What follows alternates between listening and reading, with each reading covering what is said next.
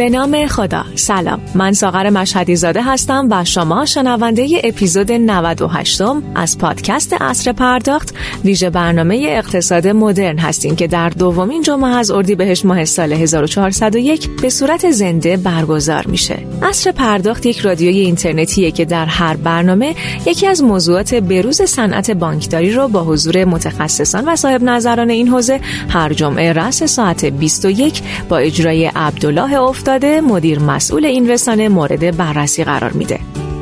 این برنامه از طریق زیرساخت ارتباطی آسیاتک پخش میشه. حامی ویژه شرکت به پرداخت ملت. عنوان میزگرد این هفته اقتصاد دانش بنیان از مهاجرت تا تعدیل نیروی انسانی.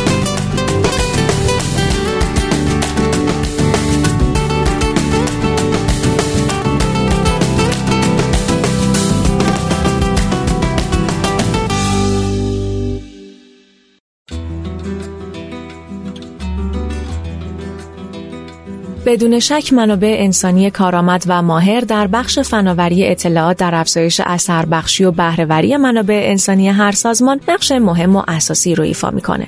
چرا که منابع انسانی عمده ترین سرمایه و عامل راهبردی هر سازمان به حساب میاد. از طرف دیگه امروزه داشتن منابع انسانی کیفی با توان بهرهوری بالا برخورداری از اطلاعات و روش های جدید و بروز و مهارت های فناوری اطلاعات جایگاه ملت ها رو در سلسله مراتب تقسیمات جهانی مشخص می‌کنه. در این عصر سازمان ها با دو انتخاب مواجهند یا باید همگام و همسو با تحولات باشند و یا خودشون پیشگام و تحول آفرین باشند. انتخاب هر کدوم از این دوتا لازمه توجه به ویژگی ها، ضرورت ها و چالش هاست که می‌تونه پیمودن این راه رو هموارتر کنه. البته در سالهای اخیر بحث اقتصاد دانش بنیان بارها در فضاهای دانشگاهی و از سوی مسئولان کشور مورد تاکید قرار گرفته. الزامات گذار به جهان صنعتی و عبور از دالان جهان حساس صنعتی توأم شدن بنیان صنایع و محصولات اقتصادی بشر بر پایه دانش نوین رو ناگزیر کرده. این الزام تا به اونجا ضروری شده که امروزه از ده شرکت اول ثروتمند جهان حداقل نه شرکت به طور مستقیم با فناوری های دانش بنیان عجین هستند و همه اونها از همون آغاز تولد خودشون با طرحهای دانش بنیان همراه بودند. در چنین شرایطی مقام معظم رهبری سال 1401 رو سال تولید، دانش بنیان و اشتغال آفرین نامیدند. تصمیمات خلق و از افزایش میزان حقوق نیروی انسانی بدون اینکه توجهی به افزایش درآمدهای شرکت ها بشه. اینها موضوعاتی هستند که در برنامه امشب با حضور آقایان صابر فیزی مدیرعامل شرکت فناب تلکام حسین اسلامی رئیس سازمان نظام سنفی رایانه ای استان تهران و محمد خلج قاسم آبادی مدیرعامل شرکت اسنپ به بحث و تبادل نظر خواهیم گذاشت. پیش از آغاز این میزگرد از مدیران شرکت به‌پرداخت ملت بابت حمایتشون از این برنامه تشکر ویژه می کنم. همچنین باید اشاره کنم شما با دانلود اپلیکیشن سکه می‌تونید خدمات آنلاین دفاتر پیشخان دولت، خرید بلیت مترو، شارژ تلفن همراه، پرداخت هزینه تاکسی، انتقال وجه از طریق سرویس کارت به کارت به تمامی کارت های بانکی، پرداخت کلیه قبوض خدماتی، دریافت خدمات بورسی، سفر و بسیاری دیگر از خدمات که هم‌اکنون در super app سکه موجود هست رو به صورت ایمن و با سهولت کلیه امور پرداختی خودتون رو انجام بدین. من خدمت میهمانان گرانقدر برنامه سلام و عرض ادب دارم و از آقای افتاده خواهش می‌کنم که میزگرد رو آغاز کنند. جناب افتاده در خدمت شما هستیم. بفرمایید. بله بنده سلام و عرض ادب دارم خدمت تمامی شنوندگان امیدوارم در این شب بهاری و بارونی هر کجا که هستن حالشون خوب باشه امشب موضوع برنامه رو بردیم سمت بخش نیروی انسانی مشکلی که متاسفانه در هفته های اخیر شاهدش هستیم. روز به روز داره بحث تعدیل توی شرکت های متاسفانه به دلیل مشکلات مالی مجبور به تعدیل نیروهاشون هستن و کارفرمان اثر ناچاری دارن این کار رو انجام میدن اقتصاد سازی امیدوارم که بتونیم با حضور مهمانان عزیز که خدمتشون هستیم. این برنامه رو تا جایی که میشه به یه مسیر درستی ببریم ببینیم راهکاری میشه براش پیدا کرد تو این حوزه یا نه. خب من دیگه بیش از این پر حرفی نکنم. تو مقدمه خانم مشهدی زاده توضیحاتی رو ارائه داد من خواهش می‌کنم برای شروع برنامه که هم تست صدای مهمانان رو داشته باشیم یا احوال پرسی مهمانان به ترتیب با شنوندگان و سایر مهمانان داشته باشن. خدمت شما هستیم. خب آقای اسلامی شما می‌خواید یه احوال پرسی بکنید با شنوندگان ببینیم صدای شما اوکی هست یا نه. بله حتما. بنده هم سلام و عرض ادب دارم. خدمت همه مخاطبان عزیز. امیدوارم که صدام رسا باشه. بله صداتون شفاف و کامل. فقط یکی از مهمانان فکر می‌کنم از دو تا گوشی همزمان دارن برنامه رو دنبال می‌کنن. ممنون میشم. یکیشو صداشو کم کنن که صدا برگشت صدا نداشته باشه ممنون میشم. خب آقای خلج حضرت عالی یه افعال پرسی داشته باشید. سلام وقت بخیر. امیدوارم که همگی دوستان خوب و خوش باشن تاعتتون قبول باشه. در خدمتتون هستم. متشکرم. مرسی که کنار ما هستیم فقط صدای شما رو یه مقدار من ضعیف داشتم توی ادامه برنامه. اگر بلندتر صحبت کنید یا اینکه میکروفون نزدیک کنید ممنون میشم. آقای فیضی خدمت شما هستی. بندم سلام عرض می‌کنم خدمت دوستان و شنوندگان این برنامه. انشالله تا قبول باشه. متشکرم. خب آقای اسلامی اگر اجازه بدید ما با حضرت عالی برنامه رو جلو ببریم با توجه به اینکه خود شما رئیس سازمان نظام صنفی رایانی حسن تهران هم هستید. بالاخره از سمت صنف احتمالا اتفاقات زیادی رو شاهدش بودید هرچند که خودتون توی هلدینگ نگاه فعالیتایی رو می‌کنید. به عنوان یه شرکت فناور توی حوزه فعال هستید. قاعدتا این افزایش قیمت حالا قیمت که افزایش حقوق پرسنل در سال جدید با اتفاقی از سمت دولت جلو رفت. فکر می‌کنم به شما سختی رو وارد کرد. همطور که از اسم برنامه مشخصه ما قرار بود با اقتصاد دانش جلوی خیلی از مشکلات رو بگیریم و عملا بشه اتفاقات جدیدی رو رقم زد. ولی این اتفاقی که در حوزه نیروی انسانی افتاد هزینه های زیاد شد. حالا من با آقای خلج هم قبل برنامه صحبت می‌کردم. میشون تذکری به من دادن که این 80 درصد هزینه های اصلی شرکت های فناور فناور محور اینا 80 درصد بعد از اینکه اسکیل می‌کنن نیست. ولی در بعد به شروعش احتمالا این عدد عدد درستیه ولی در ادامه هزینه های جایی دیگه اضافه میشه. من خواهشم اینه در ابتدای برنامه هر مهمان توی همین حوزه صحبت کنیم ببینیم این اتفاقی که رخ داد چه تأثیری بر کسب و کار اونها و مشخصا آقای اسلامی در صنعت آیتی گذاشته. جناب اسلامی خدمت شما هستیم بفرمایید. بزرگوارید امیدوارم که این دوستان شب بهاری رو پشت سر گذاشته باشن و التماس دعا هم در ایام. ببینید وقتی می‌خوایم وارد یک گفتگو بشیم در خصوص موضوع شبیه سرمایه های انسانی بهتره که از دو وجه موضوع بهش نگاه بکنیم. واقعش من خودم وقتی از جایگاه کارفرمایی و از جایگاه مسئولیت خودم کنار می‌گذارم و به فکر همکاران عزیزم در مجموعه شرکت یا در مجموعه سنف میفتم می‌بینم که در این دو سال اخیر میزان تورمی که بر اینها وارد شده به مراتب بیشتر از میزان تورم اعلامی بانک مرکزی است. من قبل از اینکه این تغییرات به قول معروف اخیر اتفاقا بیفته در سال گذشته ما شاهد بودیم حجم زیادی از نیروی انسانی رو به دلایل مختلف از دست میدیم. و فکر کنم در همین عصر پرداخت هم به این موضوع پرداخته شد در جایگاه های دیگه هم پرداخته شده. پس یه موضوع اساسی ما داریم و اونم اینه که واقعا تورم جوری بوده در چند سال اخیر که در تمامی اصناف این کلیم و این انتظار بدنه از اینکه قیمت ها و در مقابلش درآمدها زیاد بشه وجود داشته. در صنف فناورانه این به مراتب بیشتر بوده. این اتفاقاتی که چند سال اخیر افتاده در کرونا افتاده. ما بسیاری از دوستانی که از دست میدیم از ایران خارج میشن. حالا گلدن ویزاهای مختلفی که دارن جاهای مختلف میدن. استارتاپ ویزاهایی که دارن میدن. و ما قبل از اینکه این هزینه ها به این شکل تصمیم گیری بشه هم دچار مشکل اساسی بودیم در نگهداشت نیرو انسانی. کتمان نکنیم این موضوع رو. وقتی می‌رسیم به هزینه قبلش موضوعاتی خود باز کرده باشیم. پس این مشکل مشکل جدی ما در سالهای گذشته و سال 1400 هم بوده که ما مواجه بودیم با از دست دادن حجم زیادی از سرمایه های انسانی شرکت ها به خصوص در شرکت های فناوری و شرکت های صرف فاوا. این مسئله اول. موضوع دوم چیه؟ موضوع دوم این هستش که وقتی میایم راجع تصمیم گیری در خصوص این موضوعات ما در سالهای گذشته داشتیم چندین روز این موضوع افزایش نرخ مورد بحث و بررسی قرار می‌گرفت. نماینده کارفرماها نماینده کارگران نماینده دولت.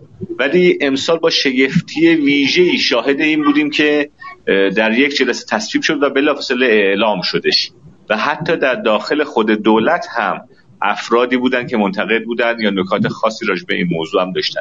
این هم یکی از شگفتی های عجیبی بود که به حال در سال اول این دولت رقم خورد. از منظر دیگه وقتی سراغ کارفرماها میایم می‌بینیم حجم افزایش به شیوهی بوده که واقعا آسیب جدی به کسب و کار زده. ببینید منافع فرد و منافع یک عضو کسب و کار و منافع سرمایه انسانی باید همسو باشه با منافع صاحبان کسب و کار. و هر عدم همسویی ممکن در کوتاه مدت به نفع یکی از طرفین بشه. در دراز مدت به ضرر هر دو طرف خواهد شد. این موضوع تعدیلی که داره اتفاق میفته واقعی است و ما شاهدیم در بسیاری از شرکت های صنف که چون نمی‌توانند اصلا این حجم افزایش رو رقم بزنن به سمت تعدیل میرن به سمت کاهش نیرو انسانی میرن. به سمت تغییر نوع قراردادها میرن به سمت تغییر نحوه گرفتن خدمات میرن. و از یک منظر داریم فکر می‌کنیم که به نفع سرمایه های انسانی کار کردیم. با این تعدیلی که اتفاق میفته خب به یه نوع یک بردار ناهمسو شکل می‌گیره و به ضرر این دوستان و بسیاری از همکاران ما اتفاق میفته اینم موضوع دوم. گلایه ها جدی است. من از استارتاپ ها خبر می‌گرفتم. واقعا حتی استارتاپ های بزرگ استارتاپ هایی که مثلا بالای 300 نفر نیرو دارن به سطوح آمدن و این کاملا شفافه که وقتی تو این حجمش مجموعه های بزرگ دچار آسیب شدن مجموعه کوچیک هم همطور ما خودمون من خودم در نگاه و بسیار از دوستان دیگه در مجموعه بانکی معمولا مشکلی با این موضوعات و افزایش هزینه نداشتیم. ولی الان حتی احساس می‌کنم برخی از مجموعه که سهامدارشون بانک ها هست دوچار دارن آسیب میشن به خصوص اونهایی که حجم زیادی از هزینه هاشون هزینه منپاوره و هزینه های سرمایه انسانی است. پس اینم موضوعی است که بسیار بسیار شفاف تقریبا تمام بخش های صنف رو در بر گرفته. هم شرکت های بزرگ رو هم شرکت های با سابقه رو هم شرکت های جوان رو هم استارتاپ ها رو. و باید براش تدبیری با غیرش اندیشیده بشه. من به شما بگم در حوزه فاوا ما یه مشکل دیگه هم داریم و اون که بعضی از دوستان و بعضی از همکاران ما به این میزان از افزایش هم قانع نیستن. و اعتقادشون این پایه مذاکره است. ما داریم هنوزم با این حجم از افزایش بازم برخی از عزیزان همکارمون برخی از دوستان بزرگوارمون انتظار دارن غیر از این افزایش افزایش دیگری رو شاهد باشند و می‌خوام بگم این مذاکره صرفا مذاکره در هایی که شاید در بقیه اصناف هست نباشه. من می‌خوام آروم آروم ببرم به سمتی که بقیه دوستان استفاده بکنیم. ببینید ما وقتی که نام سال رو می‌ذاریم دانش بنیان وقتی در همین آخرین جلسه که رهبری با کسب و کارها داشتن این صنایع دانش بنیان صنایع حوزه فناوری ها بیشتر دیده میشن. همین دوست بزرگوار ما جناب خلج به نمایندگی از شرکت های دانش بنیان در همون ابتدای دیدار صحبت می‌کنن و برخلاف صنایع دیگری که مورد عطاب قرار می‌گیرن مثل صنایع خودروسازی مثل صنایع لوازم خانگی راجع به صنایع دانش بنیان به نظر قطب نمای حاکمیت در حال چرخشه و نوع نگاه حمایتی وجود داره. مصوبه که اتفاق میفته و حتی در ابتدای سال هم مقامات عالی به نظام بهش اشاره کردن که آقا تصمیماتی نگیرید که برخلاف این قطب نمای اصلی بشه. تصمیماتی نگیرید که آسیب بزنه به بدن این مجموعه ولی متاسفانه شاهد بودیم که این تصمیم گرفته شدش من جنبندی می‌کنم عرایزم رو. وقتی خودم رو جایگزین همکاران عزیزم قرار میدم که طرف قرارداد هستن درک می‌کنم که تورمی که برای اینا اعمال میشه به مراتب بیشتر از تورم بانک مرکزیه و واقعا حس مثبتی می‌گیرم. به اینکه باید تمام تلاشمون رو بکنیم که افراد بتونن که هزینه های خودشون جبران کنن. از طرف دیگه وقتی خودم اونجای کسب و کارها می‌گذارم می‌بینم این نسبتی که الان نهایی شده منصفانه نیست و به خود سرمایه انسانی آسیب زننده است. دیگه کسب و کارها از پس این موضوع بر نمیاد. لذا به نظر میادش که راجع به این موضوع اگر هم نمی شود که تصمیم جدیدی گرفت حداقل تبعات موضوع باید مورد بررسی قرار بگیره و به نظرم حجم زیادی از تعدیل و باز حجم زیادی از خروج نیرو انسانی رو شاهد خواهیم داشت. دقیقا. متشکر آقای اسلامی عزیز همونطور که شما اشاره کردید از زاویه دید هر دو تا طرف میس حالا چه کارفرما چه کارمند به موضوع نگاه می‌کنیم می‌بینیم اتفاق با وجودی که افزایش حقوق هم داشتن همچنان کارمندا متاسفانه به نقطه چجوری بگم حال خوب نرسیدن. خب آقا این افزایش کمک کرد. ما از این وضعیت بد اقتصادی در اومدیم.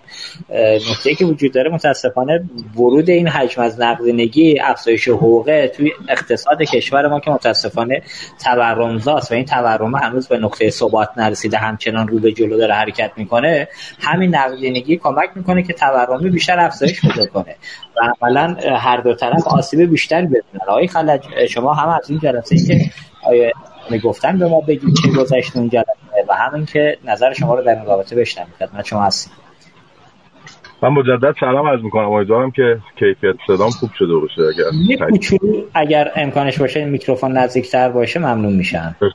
عرض کنم که من قبل از اینکه حالا بخوام راجع به بحثی که الان می‌خوایم بکنیم صحبت بکنم یه مقدمه خیلی کوتاهی رو بگم راجع به بحث اصلا اقتصاد دانش بنیان یا نالج بیت اکونومی ببینید در واقع اقتصاد دانش بنیان به شکلی به کارگیری دانشه. برای اینکه یک کالا یک خدمتی رو شما با یک روش جدیدی ارائه بدید.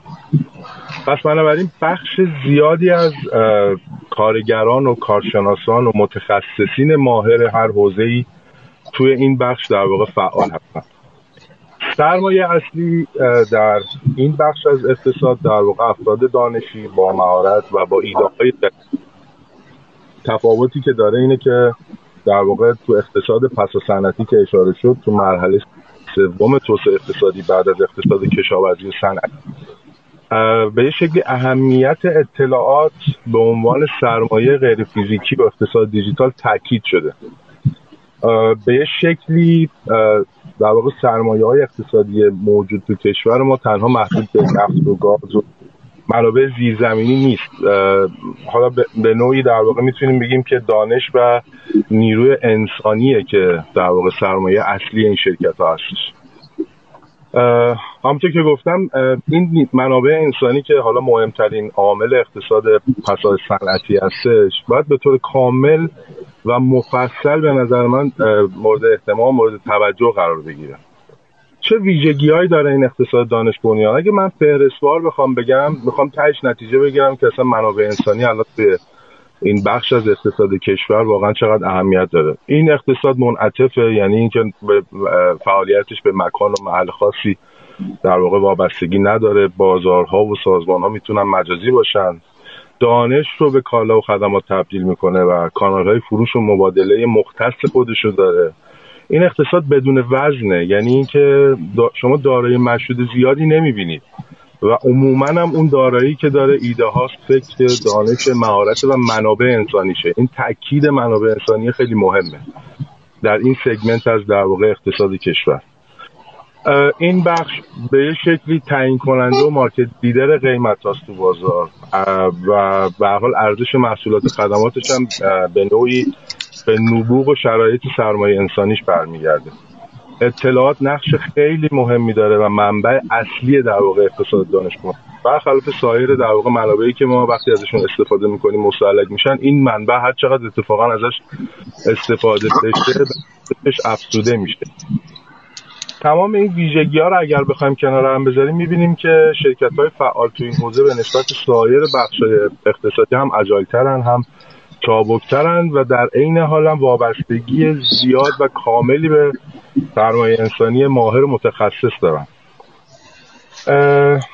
همونطور که گفتید بخش زیادی از هزینه های این شرکت ها برمیگرده به بخش, بخش در واقع حقوق دستمزد و سرمایه پرسنل و من اشاره کردم تو قبل از جلسه خدمت شما هم گفتم اگر تو نمودار رشد شرکت ها توجه کنید در مراحل اولیه pre-seed و seed در واقع شاید بیش از 80 درصد از هزینه ها هزینه founder ها هست از حقوق دستمزد هست.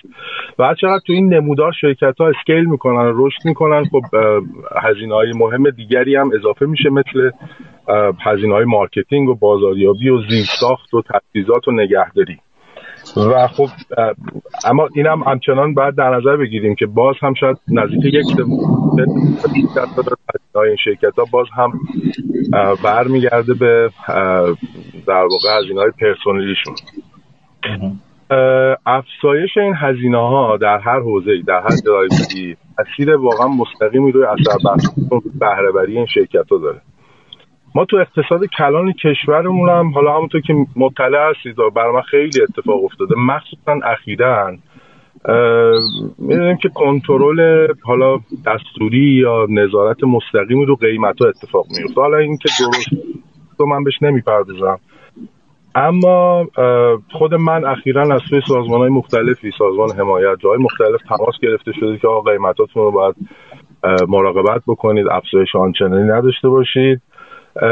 می‌تونیم نتیجه بگیریم عملا افزایش هزینه ها مخصوصا هزینه های حالا منابع انسانی شرکت ها شرکت های اینجوری دارن مانیتور میشن. و مخصوصا شرکت های دانش بنیان که تاثیر زیادی از این فاکتور هزینه ای دارن عملا بیشتر از امکان افزایش قیمتشون هست. و این خب نهایتا باعث ایجاد تراز منفی میشه. ببینید شرکت های استارتاپی و فعال اقتصاد دیجیتال دانش بنیان اوردی تو سال اولیهشون انقدر هزینه های زیادی دارن تا بتونن اعتماد اعتماد مخاطب و کاربرشون رو جلب کنن و به یه scale ی برسن که نقطه سرشون باشه. همینجوری منفی هستن. شما حالا تصور کنید که ما این hyperinflation و این ابر تورمی که توی وجود داره اضافه که با یک افزایش هزینه های نامتعارف و حالا به نظر من شاید حالا کارشناسی نشده مواجه میشه.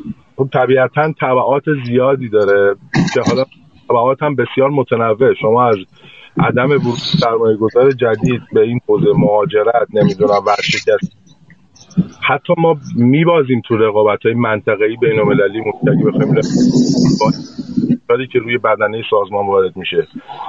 نهایتا منتج به تعدیل نیرو و افزایش نرخ بیکاری میشه. و نتیجتا هم کاهش کیفیت و کیفیت خدمات. دو تا دیدگاه وجود داره در خصوص این افزایش در واقع هزینه ها یه دیدگاهش اینه که به هر حال این افزایش درآمدها باعث ایجاد ظرفیت ها فرصت و قدرت خرید بیشتری در مردم میشه و همون کسی که این حقوق بیشتر دریافت می‌کنه عملا خب می‌تونه تزریق بیشتری هم به بنگاه اقتصادی داشته باشه و خرید بیشتری انجام بده. البته این یه نتیجه گیری غلطه به دلیل اینکه شما پیشورزهای مختلفی در نظر نمی‌گیرید و اونم بحث تورمه که معمولا تورم رشدش بیشتر از این افزایش حقوق هست. و این دیدگاه هم دیدگاهیه که حالا آقای اسلامی هم اشاره کردن بهش بحث اختلاف در واقع این افزایش هزینه و درآمد شرکت هاست که این گپه داره بیشتر میشه. و خب طبیعتا آثار تبعات منفی خواهد داشت. من اگر بخوام به اون قسمت اول سوالتان پاسخ بدم باعث فکر می‌کنم نکته خیلی خیلی مهم این اتفاق و دیدار با مقام معظم رهبری و حضور یک نماینده از اقتصاد دانش و دیجیتال در ملاقاتی که وجود داشت و فعالین عضوهای مختلف به اون مبودن این بود که بالاخره یه جایگاهی این بخش از اقتصاد کشور یک جایگاهی رو پیدا کرد بین ابر قدرت ها و قول های در واقع صنعتی کشور و این نشون میده که تلاش یک دهه اخیر بچههایی که توی این فعال بودن بالاخره به نظرم به ثمر نشست و جایگاه خودشون رو پیدا کردن. نامگذاری امسال هم به نظرم باز هم نشون میده که اهمیت این پرداختن به این بخش درک شده در بدن حاکمیت و بخش دولتی ما. و این جای بسیار بسیار خوشحالی داره. امیدوارم که ادامه باز بپردازیم به مسائل دیگه و مواردی که مربوط به این حوزه هست. این اتفاق خوب با یک عملکرد بهتر از در واقع بخش دولتیتون همراه بشه.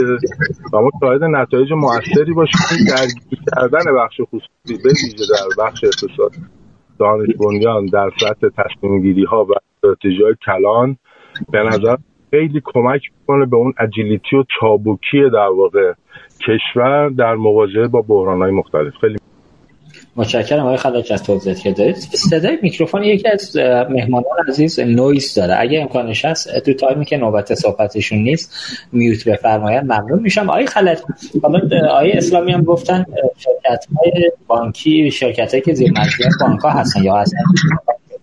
دولتی خیلی تو حوزه افزایش حقوق مشکلی ندارن چرا که بالاخره از یه جای این پول تامین میشه میاد. ولی برای بخش خصوصی واقعا اصلا همچین خبری نیست. متاسفانه من دارم میشنوم شرکت دارن تعدیل می‌کنن که واقعا جای تاسف داره. شما تو اسنپ آیا به خاطر این مسئله مشخصا تعدیل داشتید امسال یا نه؟ یا خواهید داشت؟ چجوری وضعیتت؟ من البته تصحیح کنم آقا اسلامی تصورم اینه که موضعشون این بود که با این که این شرکت ها بانک ها در گذشته شاید مشکلی بابت این موضوع نداشتن ما الان تو این یکی دو سال اخیر واقعا این شرکت ها مشکل خوردن. یعنی من فکر می‌کنم منظورشون این بود. اما ببینید ما یه بحران بیماری کووید رو داشتیم که در حال سال پیش شروع شد و من فکر می‌کنم که اتفاقا اون چابوکی این شرکت ها و اینکه ایده ها و نوآوری هایی که تو این شرکت ها داشت نه تنها باعث تعدیل نشد در اون دوران بلکه مثلا ما خود سایز شرکت ما شاید دو برابر شد و توی حوزه های مختلف توسعه در واقع محصول داشتیم. کما اینکه در واقع نیازمندی احساس شد درخواست اومد و خب طبیعتا شرکت هم برای پاسخدهی به اون نیاز در مناطق مختلف کشور محصولات مختلف برنامه های خیلی کوتاه مدت و سریع داشت که پاسخ مناسبی بده. طبیعتا حالا با توجه به بحران های مختلفی که پشت سر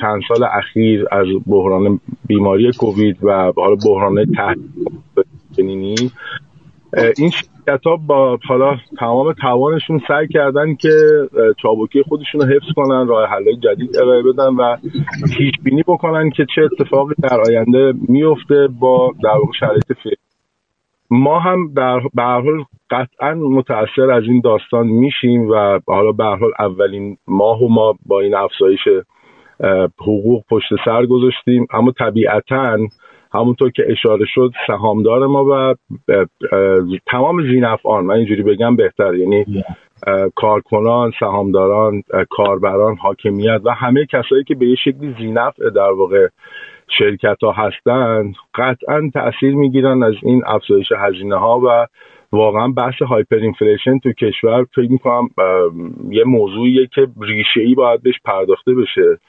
و یک راه حل عاجلی در واقع برای این موضوع تصمیم گیری بشه و پیاده سازی بشه. ما هم به حال از این قضیه مستثنا نیستیم و خب طبیعتا اگر که شرکت واقعا به مرحله ای برسه که به حال تحت فشار هزینه های زیادی که حالا تنها هزینه های پرسنلی نیست شما هر سال مخصوصا حالا تو سال جدید که شروع کردیم با افزایش تعرفه های عجیب غریبی که توی حالا بخش مختلف هزینه ای در واقع های شرکت مواجه هستیم می‌بینیم که اصلا به طور کلی ما اون ابر تورم داره تاثیر می‌ذاره رو شرکت های ما. از طرفی هم خب به حال روی بحث قیمت گذاری ما نظارت بسیار زیادی داره اتفاق میفته و ما هم با یک شیبی نهایتا می‌تونیم در واقع قیمت ها رو که در واقع میشه گفت نهایتا تاثیرپذیری اصلیش رو هم کار برای راننده ما حالا و یا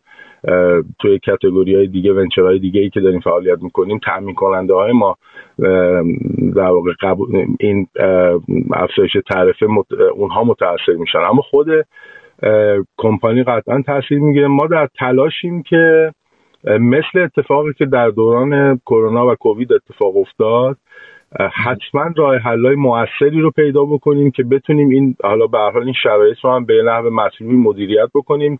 قطعا از تعدیل نیرو یعنی آخرین راهکار ما تعدیل نیرو خواهد بود. قطعا این اتفاق آخرین راهکار ما ولی قبل از اون ما در تلاشیم که بتونیم تمام بچه ها رو حفظ بکنیم و عرض کردم با یک توسعه محصولی یا جغرافیایی که اتفاق میفته بتونیم از ظرفیت کامل بچه هامون استفاده بکنیم. بسیار عالی. خدا خیرتون بده. حداقل شما و خیلی از شرکت های دیگه گزینه تعدیل نیرو رو گذاشتید. آخرین نقطه حالا تمام تلاش دوستان می‌کنن که این آسیبه به مجموعه منابع انسانی شرکت هم وارد نشه. حالا آقای فیزی یه نکته که وجود داره با بعضی که من صحبت می‌کردم می‌گفتن آقا دولت کسی بودجه داره و فعلا هم که مسائل تحریم و برجام حل نشده. اومدن یه افزایش تعرفه رو دادن عملا تعرفه که همون افزایش حقوق رو دادن که بتونن از اون جایی که مالیات پرداختی شرکت ها و بنگاه ها افزایش پیدا می‌کنه تو حداقل حوزه پرسنلی بخش از کسری بودجه رو جبران کنن. البته شاید هر حرف درستی هم نباشه چون بالاخره تعداد زیادی هم ما کارمند دولتی داریم که دولت به همون هم حقوق میده. هزینه بهشون می‌خوره و از طرف دیگه هم آخر نکته که وجود داره چنانچه حالا این موج تعدیله که شروع شده متاسفانه آروم آروم داره زیادم میشه هر کدوم از این نیروهایی که تعدیل میشن چون بیمه داشتن و میرن از بیمه تامین اجتماعی استفاده کنن بیمه بیکاری قاعدتا هزینه بیشتری رو سربار دولت می‌کنه. نمی‌دونم این تصمیم به نظر شما اصلا تصمیم درستی بود چون در آینده در یه شیب کوتاه مدت تازه به نظر من. خود دولت هم دچار مسئله خواهد شد. نظر شما چیه؟ منم مجددا سلام عرض می‌کنم خدمت دوستان و استفاده کردیم از فرمایشاتشون. این بخش سوالتون رو من به این صورت جواب بدم که هزینه هایی که به مای تحمیل میشه هزینه های دولت نیست. دولت عملا درگیر صندوق های بازنشستگی هست ولی چیزی که تو صندوق های بازنشستگی اتفاق میفته از دیب خود سرمایه گذاران یعنی کارکنانی که قبلا پرداختی رو داشتن از بابت بازنشستگی از اون محل داره تعمین میشه. عملا دولت در این رابطه نقشی رو نداره. اگر این بحث که تورم رو بخوان اینطوری در مورد کسی بودشون کنترل کنن کسی بود این بحثشون باری برای دولت نیست. من نشینیده بودم این موضوع رو که واقعا از این طریق میشه این کار رو عملیاتی کرد. ولی یه واقعیتی رو بپذیریم. اونم اینه که اقتصاد یه وضعیت خاصی رو داره. چه دانش بنیان باشه چه غیره در کل دنیا به روی حلقه سوار هست و الان هم متاسفانه یا خوشبختانه طوری شده که شما نمی‌تونید اقتصاد یک کشور رو جدا از اقتصاد دنیا ببینید. بنابراین این که ما تصمیم می‌گیریم افزایش حقوق به این صورت داشته باشیم یا کارهای دیگه ای رو مثل اشاره کردن دوستان مثلا خلج اشاره کردن در رابطه با تورم های دیگه. الان بحث نیروی انسانی یه بحثه که تو شرکت های دانش بنیان تاثیر داره. ولی در حوزه فناوری افزایش هایی که ما در بخش های مختلف داشتیم و هنوزم داریم تاثیر بسیار خطرناکی رو خواهد داشت بر درآمد شرکت های دانش بنیان و شرکت هایی که تو بحث های فناوری دارن کار می‌کنن. اما یه چیزی رو از یاد نبریم.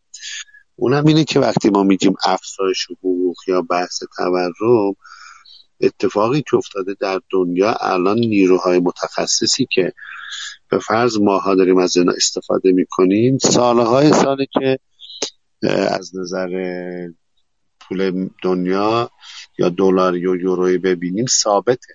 اما چیزی که در ایران اتفاق میفته این جالبه.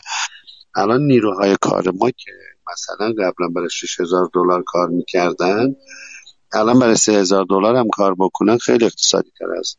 وضعیتی است که در داخل کشور دارن کار می‌کنن. بنابراین این حالت مرغ و تخم مرغ پیدا کرده. اگر ما نیروی انسانی رو در نیابیم بحث های خروج نیروی انسانی متخصص رو خواهیم داشت. همونطور که الان داره اتفاق میفته. ما نیروهایی رو داشتیم که پولی که بهشون پرداخت می‌کردیم چیزی در حدود 25 میلیون حتی 30 میلیون تومنی بود که بهشون می‌دادیم. الان با 3000 دلار دارن کار می‌کنن. یعنی 75 میلیون تومن این بخش رو که ما بیاییم با افزایش 60 درصدی یا 100 درصدی بخوایم یه سری از مسائل ظاهری رو حل کنیم و با ریشه اقتصادی ریشه اصلی اقتصاد بود مواجهه نشیم و در واقع مقابله نکنیم با بحث که افتاده از این مقوله دور خواهیم بود من نمی‌دونم واقعا دوستانی که چنین تصمیماتی رو در بحث های اقتصادی می‌گیرن آیا کارهای تطبیقی هم بهش احتمام میورزن؟ دقت می‌کنن بهش. کافی یک کوچولو به این وضعیتی که در هند در سالهای گذشته اتفاق افتاد و الان داره اتفاق میفته همه تو دنیا الان به این نتیجه رسیدن که در ده سال آینده اقتصاد چین چه شرایطی رو خواهد داشت. با نیروهای تخصصی چطوری عمل آقای پیسی واسه می‌کنم این صحبتتون. نمی‌دونم صدای شما چرا زیاد میشه و کم میشه. تعجب می‌کنم چرا این اتفاق میفته اگر من میکروفون رو نزدیکتر داشته باشید ممنون میشم چون من خیلی نزدیک گرفتم میکروفون اتفاقا. حالا نمی‌دونم. شاید دو دوباره کم شد. نمی‌دونم چرا این اتفاق میفته حالا اینجا بخش تموم کردید یه بار خواهش می‌کنم از اتاق خارج چید دوباره وارد چید کال کنید من شما رو دوباره باشه باشه. الان خوبه وضعیت صدا؟ زیاد میشه و کم میشه. آیا اسلامی شما هم همین صدا رو اینجوری میشنوید؟ من الان صدا رو خوب دارم. من الان صدا آقای مهندس. خوب بدون قطع وصلی کم و زیاد شدن. بله الان کیفیتش خوب بودش. پس مشکل از سمت منه. من صدایشون بالا می‌گیرم بعد شما بوده پس. آره، آقای افتاده از در فناب تلکام استفاده کنید مشکلتون حل میشه.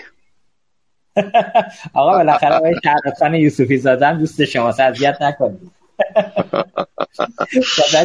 حالا در, در صورت من خیلی وقت دوستان رو نگیرم. ببینید من معتقدم و با تمام بررسی هایی هم که داریم ما در رابطه با اقتصاد ما یه تصمیم پایدار و منطبق با اتفاقاتی که در دنیا میفته عمل نمی کنیم و نتیجهش به جز این نخواهد شد. یه روز میایم میگیم آقا بنزینمون وضعیتش وضعیتش اینه. وقتی به بحث های دانش بنیانیش می‌رسیم بدتر میشه. دانش الان طوری است که آقای خلدزم یه اشاره رو کردن. مرز دیگه نداره. افرادی که الان از سازمان های ما می‌کنن کشور رو تعطیل می‌کنن. نشستن تو خونهشون سه برابر حقوقی که ما بهشون حقوق می‌دادیم. حقوق می‌گیرن. من دیروز پریروز پریروز اصفهان بودم. با یه جمعی آشنا شدیم. و داشتیم صحبت می‌کردیم. یه خانم پنجاه پنج بین پنجاه تا پنجاه پنج سال سن داشت داشت کار روانشناسی انجام می‌داد برای خارج از کشور. یعنی تو ایران نشسته داره درآمد درآمدش رو تنظیم کرده به درآمد دلاری. ما هرچه به سمت بحث های دانشی بریم و دانش بنیانی بریم از بود اقتصادی وضعمون نه تنها خوب نیست بدتر خواهد شد و افزایش حقوق این بهانه است. باید وضعیت اقتصاد رو به یه وضعیت پایداری برسونن و بازم تاکید می‌کنم هیچ اقتصادی در دنیا خارج از حوزه بین نیست و نمیتواندم باشد. وقتی شما تو قانون و برنامه تو نوشتید بنزین در فلان تاریخ باید با فوق خلیج فارس اصلا دیده بشه نمی‌دونم گاز فوق خلیج فارس سنجیده بشه. دیگه لزومی نداره که در سایر موارد بیایم بالا پایین باید اینو اصلاح بکنن. با این روش هایی هم که یه روز یه گوشه کار رو می‌گیریم. یا حالا های خلط اشاره کردن. آقا شما افزایش ندید. شما مواظب افزایش باشید. خب تو از این ور داری ریشه تشکیل دهنده هزینه درآمد منو تغییر میدی. من چطوری می‌تونم خودم رو با اون تطبیق ندم؟ در رابطه با همین بحث افزایش تعرف های ارتباطی سوالی یکی از دوستان کرد. من یه مثالی رو زدم. واقعا داره اتفاق میفته یه نفر انگار راننده تاکسیه. تاکسیش هم پیکان 65 زندگیش میچرخه. هر از گاهی تعمیرش هم می‌کنه. ولی روزی که این تاکسی بیفته دیگه نمی‌تونه سمند بخره. ما کشور رو داریم تو این جهت برای کسب و کارا پیش می‌بریم که به نظر می‌رسه درست نیست و این کسی بودجه هم که شما اشاره کردید بعید می‌تونم بگم بسیار عالی. متشکرم آقای فیضی عزیز. حالا دوستان الان به من پشت دست تذکر دادن که صدای فیضی نه خوب نیست. حالا تعجب کردن که آقای به اسلامی چطور داره صدایشون رو خوب می‌گیره. آیه فیضی من اگه امکانش باشه خواهش کنم. یه بار خارج شید از اتاق. دوباره وارد شید کال کنید که من دوباره شما رو بیارم رو خط. خب من برای که یه تنوعی هم داده باشم به برنامه گریزی به بحث این که واقعا اقتصاد دستوری در هیچ جای دنیا اصلا اقتصاد دستوری نیست و مسیر خودشو پیش میره. بزنم چند روز پیش داشت صحبت از این اتفاقات خودرویی دعوای بین پلیس راهور رو فکر می‌کنم ایران خودرو و شرکت های تولید کننده رو دنبال کردی که حالا رئیس سازمان استاندارد کشور که جای تاسف داره واقعا توی برنامه زنده تلویزیونی. حالا پلیس راهور یه انتقادی کرده. آقا سازمان استاندارد کجاست؟ طوری رفتار می‌کنن دوستان و صحبت می‌کنن انگار صاحب مملکت شدن تو سازمان استاندارد که آقا ما سازمان حاکمیتی هستیم اصلا پلیس حق نداره این حوزه صحبت کنه. و بیجا کردن ایشون صحبت کردن یه لحن این فرمی داشت آقا برو به وظایف کنزرگانه خودت برس. ولی حرف دولت رئیس جانشین پلیس راهور را هم اگر بهش یک گریز عددی بزنیم من محاسبه کردم ما روزانه 450 میلیون لیتر بنزین مصرف می‌کنیم.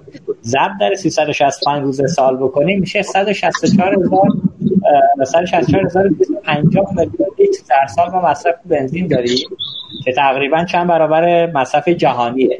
حالا صحبت رئیس پلیس راهبرم این بود که آقا شما ماشین خوب بدار در اختیار مردم که هم تصادفات و ماشینات دیگه شب می‌زنه مصرف کاهش که با ماشین خوب که الان ما متوسط میگه که 15 15 لیتر حدودا ماشینای ما در داخل کشور مصرف می‌کنن. اینو اگر بیایم محل فاصله کاهش مصرف بنزین سوخت رو بیاریم توی ماشینای به روز دنیا تقسیمش کنیم به یه عدد 3 درصد 5 5 لیتر در روز می‌رسه این عدد مصرف سوخته. پس اگر اون تقریبا 164 میلیارد لیتری که استفاده می‌کنیم بشه یک سومش 54 میلیارد لیتر در رو عملا در سال. ضرب در عدد 1500 تومن بکنیم. تازه ما قیمت جهانی رو هم نگرفتیم. 1500 فعلی رو گرفتیم. 82 هزار میلیارد تومن در همین حوزه صرفه جویی داریم. حالا اینکه چجوری ما می‌خوایم برسیم به این مدینه فاضله که دوستان دارن ازش صحبت می‌کنن خودش جای سواله. آیا اسلامی من یه بخش از سخنرانی رهبر انقلاب رو تو حوزه دانشجویان صحبت کردن. می‌خونم من در ادامهش نظر شما رو سالشون تاکید کردن اقتصاد دانش بنیان موجب کاهش هزینه‌های تولید می شود بهرهوری را افزایش می‌دهد که امروز یکی از مشکلات ما کاهش بهرهوری است. کیفیت محصول را افزایش می‌دهد بهبود میبخشد و محصولات را رقابت پذیر می‌کند. یعنی در بازارهای جهانی ما می توانیم از این محصولات به عنوان محصولات رقابت پذیر استفاده کنیم. خب این هدف گذاری که انجام شده توسط مقام رهبری قطعا همون مدینه فاضلی که همه ما چشم انتظارشیم و منتظریم اتفاق بیفته. ولی این اتفاقاتی که افتاد و این تصمیماتی که دولت داره می‌گیره مشیبه مدیریتی که داره من چشمم آب نمی‌خوره به اون نقطه برسیم فکر می‌کنید برای رسیدن به این اهداف باید چه کرده ببینید متاسفانه ما یکی از مشکلاتی که الان در مملکت داریم اینه که سیاستگزاران اصلی یا مقامات عالی رتبه نکات رو میگن که در لایه های مختلف یا به اون عمل نمیشه یا متاسفانه دقیقا برعکس اون عمل میشه. رفتن به سمت مجموعه های دانش که منجر میشه قطعا به افزایش بهرهوری یه نیازمندی هایی داره و مهمترین نیازمندی هم تصویرسازی درست از فناوری های جدید تصویرسازی درست از خدمات و محصولات این مجموعه های دانش بنده اعتقاد دارم بارها هم گفتم که بسیاری از در واقع اندیشگاه های نظام در خصوص نحوه مواجهه با فناوری های نوین و با مجموعه های دانش بنیان دچار اختلال شدن. یعنی در جایی که باید بسیار بسیار توجه بشه به بعضی از کسب و کارها این اتفاق نمیفته شما ببینید الان روسیه به دلایلی که ما خودمونم شاید هیچ موافقش نباشیم تحت تحریمه. و بلافاصله وقتی این تحریم ها اتفاق میفته حرکت متفاوتی به سمت حوزه رمز ارزها می‌کنه. ما چل ساله که تحریمیم دوستان و عزیزان ما به سمت حرکات به سمت حوزه رمز ارزها به سمت decentralization و decentral ها به سمت DeFi ها حرکت می‌کنن و با قوه قاهره کشور روبرو میشن. دچار آسیب میشن. اون طرف مجموعه های مختلفی که در حوزه سلامت دارن کار می‌کنن. در دورانی که دوران کروناست در دورانی که ما باید استقبال کنیم. اگر دارویی به فردی که مصرف کننده است می‌رسه اگر احراز هویت بشه اون فردی که مصرف کننده است اون دارو براش تجویز شده. و مجموعه ای که مثلا داروخانه هست داره یک داروخانه معتبره ما باید استقبال بکنیم از اینکه این دارو بتونه جابجا بشه بدون هیچ مشکلی. ولی همین الان با استارتاپ هایی که در این حوزه در حال فعالیتن برخورد میشه. ما باید استقبال کنیم از اینکه بسیاری از مجموعه ها و خریدهایی که قبلا انجام میدیم الان بر بستر آنلاین انجام میشه. حالا اسم نمیارم ولی خیلی از مجموعه که خود شما ممکن در طول روز یا در طول هفته ازشون خرید کنید.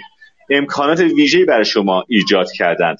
با قیمت های مختلفی که مقایسه می‌کنید با حجم زیادی از محصولاتی که ممکن اگر خودتون بخواید خرید کنید این حجم از محصولات نتونید با همدیگه ببینید.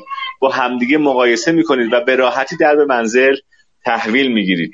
با همین این دوستان به خاطر مثلا یک مشکل یک ایراد در میان صدها هزار دلیوریبلی که اینا در روز دارن به خاطر یک مورد ده مورد صد مورد در استانهای مختلف قاضی حکم میده و با اینها برخورد می‌کنه. نشون میده ما هنوز اولویت هایی که در سطوح بالای نظام گفته میشه رو در سطوح پایینی به خاطر اینکه یک مقرره نه اونم یک قانون دچار آسیب شده به جای اینکه این مقرره رو تغییر بدیم مبتنی بر اهداف کشور اهداف کشور رو آسیب می‌زنیم مبتنی بر مقرراتی که بعضا در برخی از دستگاه ها حاکمه.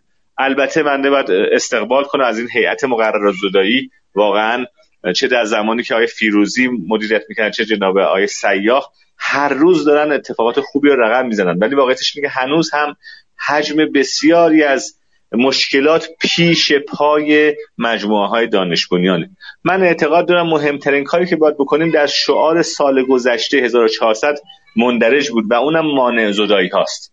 گرچه که در سال مانع زدایی ها بسیاری از دوستانی که باید استقبال می‌کردن مانع زایی کردن به جای مانع زدایی. ولی همچنان اعتقادم اینه که مهمترین کاری که باید بکنیم یک تصویر درست از اتفاقات و تصحیح نحوه مواجهه ماست با کسب و کارهای دانش و دو مانع زدایی هایی که به مرور ایام شاید حتی از قبل از انقلاب در 50 60 ساله اخیر بروکراسی که حاکم شده و اجازه نمیده جوانان این مملکت اجازه نمیده افراد صاحب ایده بتونن کسب و کارهای خودشون رو ایجاد بکنن و راندهایی ایجاد کرده برای برخی از کسب و کارهای قدیمی. و موانعی ایجاد کرده برای شروع بسیاری از فعالیت های دانش اگر ما به این دو تا در واقع موضوع توجه کنیم یکی اینکه اندیشگاه های نظام فعال بشن و اگر نمیشن اصناف باید فعال بشن. یعنی ما باید تصویر درستی به حاکمان بدیم که این تصمیم گیری هایی که دارین می‌کنید به ضررتونه و برخلاف نظرات خودتونه. اگه واقعا اعتقادتون اینه که اقتصاد باید به سمت اقتصاد دانش بنیان باید موانع پیش روی این کسب و کارها هم برآورده بشه. اینکه صرفا در چند سخنرانی بهش اشاره بشه کفایت نمی‌کنه. من در یک مطلبی نوشتم.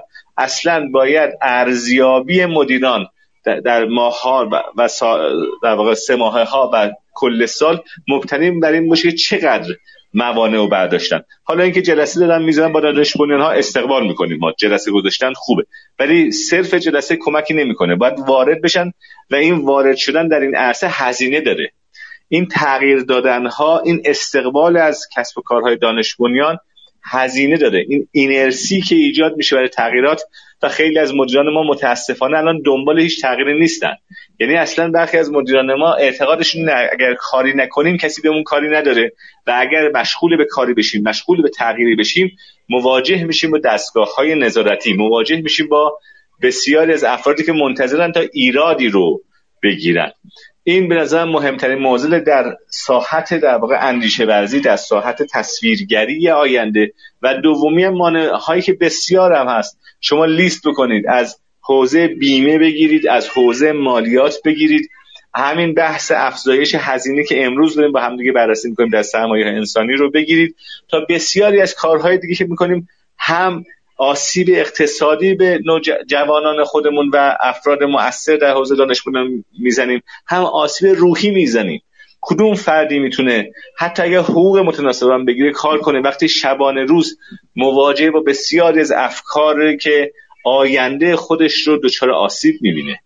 یعنی حتی اگر شرایط اقتصادی افرادم خوب باشه حتی اگر از منظر مالی و اقتصادی هم افرادی که در حوزه دانش کار می‌کنن راضی شده باشند این حجمه های متعددی که هر روز اتفاق میفته و هر روز ابهام ایجاد میشه برای اونها در ادامه مسیر در آینده نگری خودشون. اینکه نمی‌تونن چند ساله آتی رو تصور کنن. اینها همه موانعی هستش که باید یک به یک بررسی بشه یک به یک کنار گذاشته بشه تا بتونیم انشالله شاهد رشد باشیم تا بتونیم انشالله شاهد همین مواهبی که در صحبتهای رهبر انقلاب هم راجع به استفاده از مجموعه دانش هست برسیم. ما البته تعمش چشیدیم. همین الان هم بسیاری از ماها در روز از صبح که بلند میشیم از بسیاری از این پلتفرم ها استفاده می‌کنیم. چه برای حمل و نقل خودمون چه برای خرید خودمون چه برای جابجایی اقلامی که نیاز داریم. و به شما بگم بسیاری از کشورهای اروپایی ما هم چیز نداریم. ما نداریم که شما بتونید به پیک به این راحتی استفاده کنید. و برای خیلی از در واقع بدنه جامعه اروپا شاید این موضوع در دسترس هم نباشه. ما منکر اتفاقات خوب رخ داده نیستیم. ولی این اتفاقات خوب بیشتر از بدنه دانش ها اومده. بیشتر از بدنه کسب و کارهای جدید اومده. و نه از حمایت های حاکمیت که میگم مهمترین کاری که حاکمیت می‌تونه حمایت بکنه عدم دخالت. ما انتظار نداریم تزریق پول بکنن. ما انتظار نداریم که خیلی از حمایت هایی که در کشورهای دیگه اتفاق میفته در اینجا اتفاق بیفته. ما انتظار داریم موانعی که خود دولت ها و خود حاکمیت ایجاد کرده اگر واقعا اعتقاد داره به استفاده از دانش بنیان ها خودش این موانع رو برداره و مهمترین حمایت هم همین خواهد بسیار اینا حرف کاملا درسته. من خیلی جا شنیدم این صحبت رو که آقا دولت دست از سر شرکت ها برداره بذاره شرکت ها کار کنن. بالاخره مسیر اقتصاد خود شرکت ها مسیرشون رو پیدا می‌کنند و میرن جلو. ولی یه نکته کذابی که وجود داره قبل از اینکه آقای خلج ادامه بحث جلو ببرن بعضی از تصمیمات خلق که آقایون می‌گیرن واقعا نمی‌دونم. با فکر یا بی فکره ولی تو عملیات اجرایش که قرار میگه من یه ذره به عملا فکر نکردن اینها چیز می‌کنم احساس می‌کنم که اینجوری نیست که فکر نکرده کاری رو انجام بدم من یه مثال بزنم تو باشه سال گذشته آقا این گفتن آقا نرخ باروری رو مردم بالا ببرن ما وام خوب بهشون میدیم. یه توییتی اومد توسط آقای یاشار سلطانی دیدم منتشر شده بود که بر اساس اعلام مرکز آمار ایران نرخ باروری شهر محل تولد پدر باید 328 باشه و نرخ از 328 و نرخ باروری شهر شهر محل تولد فرزند 186 و مطابق قانونی که مصوب کردن در مجلس کسی اگه بخواد از تحصیلات قرض الحسنه فرزندآوری فقط به فرزند استفاده کنه فقط به اون دسته از فرزندا تعلق می‌گیره که نرخ باروری شهر محل تولد پدر و فرزند هر دو کمتر از دو برابر باشد. ببینید حالا اینو مثال زدم خیلی خارج از برنامه ما بود ولی نکته اینه که من فکر می‌کنم اینجوری هم نیستش که آقایون فکر نکرده کاری رو انجام بدن. ولی به نظر می‌رسه آدمایی دارن فکر می‌کنن که جایگاهشون اونجا نیست. همونطور که آیه اسلامی گفتن ما الان یکی از آسیبای بزرگی که داریم می‌خوریم به خاطر اینه که صندلی های مدیریتی تو کشور ما یه جورایی هم سیاسی شده و همین که کوتاه مدت بالاخره مدیری که قراره بیا چهار سال بر مسند یه حوزه بشینه میگه آقا تو این چهار سال سری که درد نمی‌کنه چه دست چرا دستمال ببندم؟ نشستم نون ماستمو می‌خورم فردا بیام ریسک یه کاری رو بردارم. به قول آقای اسلامی یه کاری رو انجام بدیم یه اتفاقی بیفته. هزار تا دستگاه امنیتی و غیر امنیتی و ناظر میریزن سر من. پس کار نکنم بهتر از اینه. یا خیلی از کسب و کارها که الان میری جلو باشون صحبت می‌کنی میگن آقا ما کارآفرینی رو رها می‌کردیم. همین سرمایه‌مون رو تبدیل به زمین می‌کردیم تو بیابون. الان بیشتر ثروت اندوخته بودیم تا اینکه وارد دردسرای فضای این مدلی شدیم. و اینا آسیباییه که متاسفانه روز به روز هم داره توی بدنه کسب و کار کشور بیشتر میشه. یعنی به نقطه می‌رسن کسب و کارها که رها کردن کار بهتر از کار کردنه. آقای خلج ادامه صحبت با شما داریم. نظر شما تو این رابطه چیست؟ سلامت باشین. من خب حسین عزیز نکات کلیدی رو گفت. من اگه بخوام یه ذره حالا کسب و کاری تر اینو تشریح کنم. یه مثالم می‌زنم یه ذره عینیشه. ببینید ما خب به هر حال چشمانداز و معموریت و اون تم استراتژی کلان کشورمون به نظرم به درستی در واقع بهش داره پرداخته میشه و هدف گذاری شده.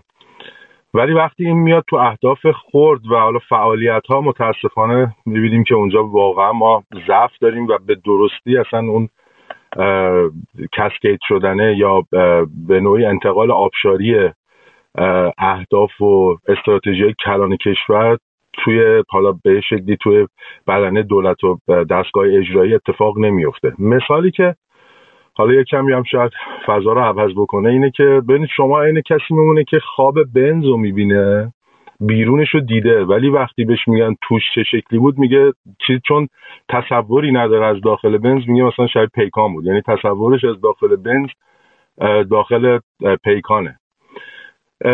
عملا ما برای اینکه بیایم اون داخل بنزم برای عزیزانی که حالا توی دولت دارن فعالیت می‌کنن دستگاه اجراییمون تصویرسازی درستی براشون انجام بدیم به حال یه سری اتفاقا باید بیفته. یکی اینکه واقعا این بخش اقتصاد دانش بنیان و اقتصاد پس و صنعتی باید پذیرفته بشه در کشور ما. و باید اعتماد بشه به اونا. ببین گاهن بعضی از مدیران باشون که صحبت می‌کنیم می‌بینیم واقعا همونی که حسین گفت میگن نیازی به تغییر وجود نه همینی که الان هست خوبه. دست نزنیم بهش. یعنی ترس از این دارن که یه تغییری ایجاد شه. ولی ماهیت این اقتصاد و ماهیت این بخش از اقتصاد کشور اتفاقا اون تغییره است. یعنی اصلا تمام این درگیری ها و مشکلات به خاطر همین تغییراتیه که در نحوه انجام کار یا در فرایندها این شرکت ها ایجاد می‌کنن. ما قطعا نیاز داریم که قوانین و مقرراتمون بازنگری بشه. ما یه سری قوانین داریم واقعا اصلا اینا دست و پاگیر ما هیئت مقررزادهی واقعا باید بیاد ورود بکنه کمک بکنه. و یک جایی هم ما فقدان قوانین مقررات داریم. من عینی مثال بزنم اصلا در فرض بکنید دارایی اصلا یک سری از سرفصلهای هزینه ما تعریف نشده. یعنی کاملا اینا وقتی میان حسابرسی می‌کنن میگن آقا مثلا نداریم در مورد این این مدل هزینه. شما قانون نداریم نمی‌تونیم بپذیریم. شرکت هایی که زیانده هستن با برگشت همین از اینا سوده میشن مالیات های کلان پرداخت می‌کنن. یعنی ما توی بحث قوانین و مقررات واقعا ضعف داریم و اینجا حتما باید بخش خصوصی درگیر بشه. یعنی بیا تعریف یه باز تعریفی باید اتفاق بیفته. ما قطعا نیاز به حمایت داریم و بحث مانزودایی که صحبت شد و تسهیلگری در در واقع این مدل کسب و کارها باید اتفاق بیفته.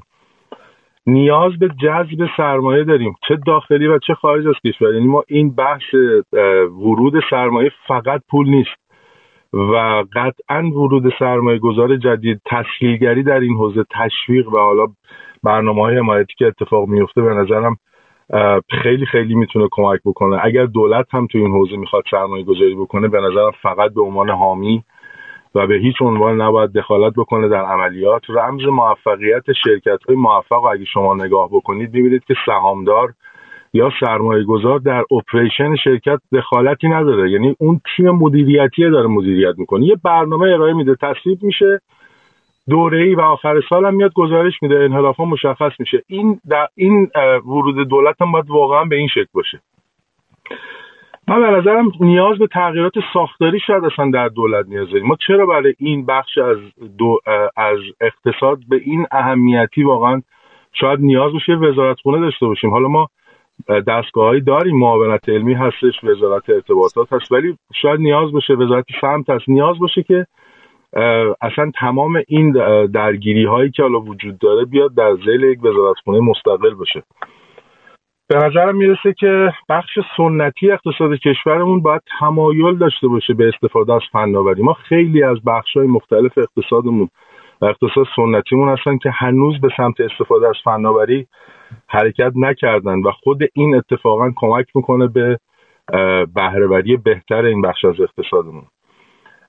باید شرایط انتقال دانش به کشور فراهم بشه. تا این رسوب دانش و تکنولوژی واقعا به شکلی در کشور اتفاق بیفته. ما الان باید اهتمام کنیم به مباحث مربوط به اقتصاد gig و ایجاد جذابیت برای freelancer های داخلیمون خارجیمون که بیان در واقع این انتقال دانشه انجام بشه. هم کسایی که داخلن بتونن در واقع از اطلاعات و دانش روز دنیا استفاده کنن. هم چه ایرادی داره؟ ما همیشه مهاجر فرست بودیم بیای مهاجر پذیر بشیم. حداقل در حوزه freelancer ها بتونیم این اتفاق بیفته با جذابیتایی که ایجاد می‌کنیم.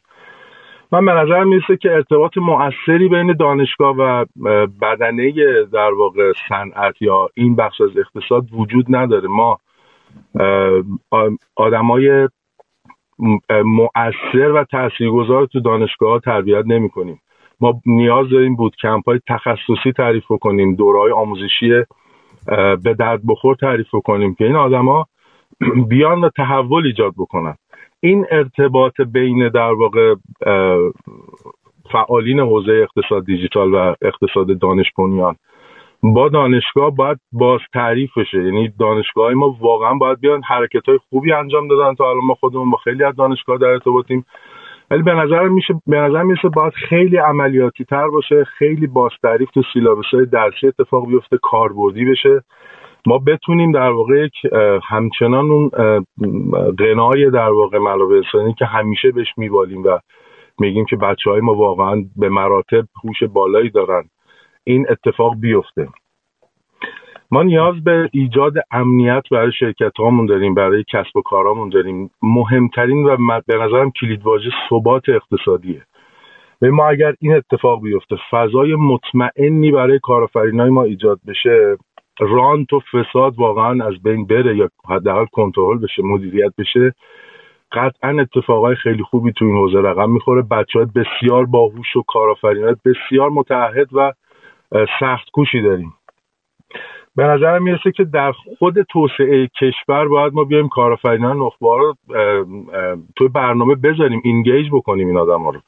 وقتی این آدما درگیر برنامه توسعه کشور بشن اصلا نگاهشون متفاوت میشه. اون توسعه نیافتن کشور به یه نوعی مانع اونا نیست بلکه اینو بخشی از مشکلات خودشون می‌دونن کمک می‌کنن که این اتفاق بیفته.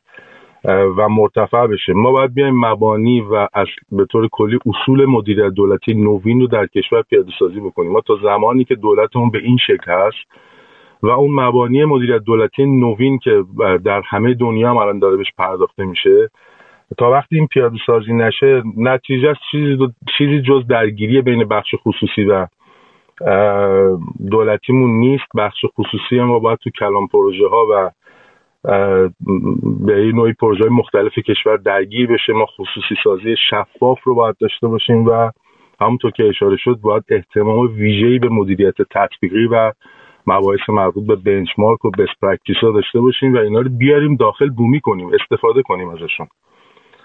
و در نهایت هم فکر می‌کنم که بحث hyperinflation و همون ثبات اقتصادی که عرض کردم خدمتتون یک کلید واژه است که واقعا باید بهش پرداخته بشه. اگر این اتفاقا بیفته اون داخل بنزم دیگه برای اون دوستان شبیه پیکان نیست و بنز رو واقعا داخلش میرن می‌بینن و تصورشون از داخل بنز هم همونی میشه که واقعی هست.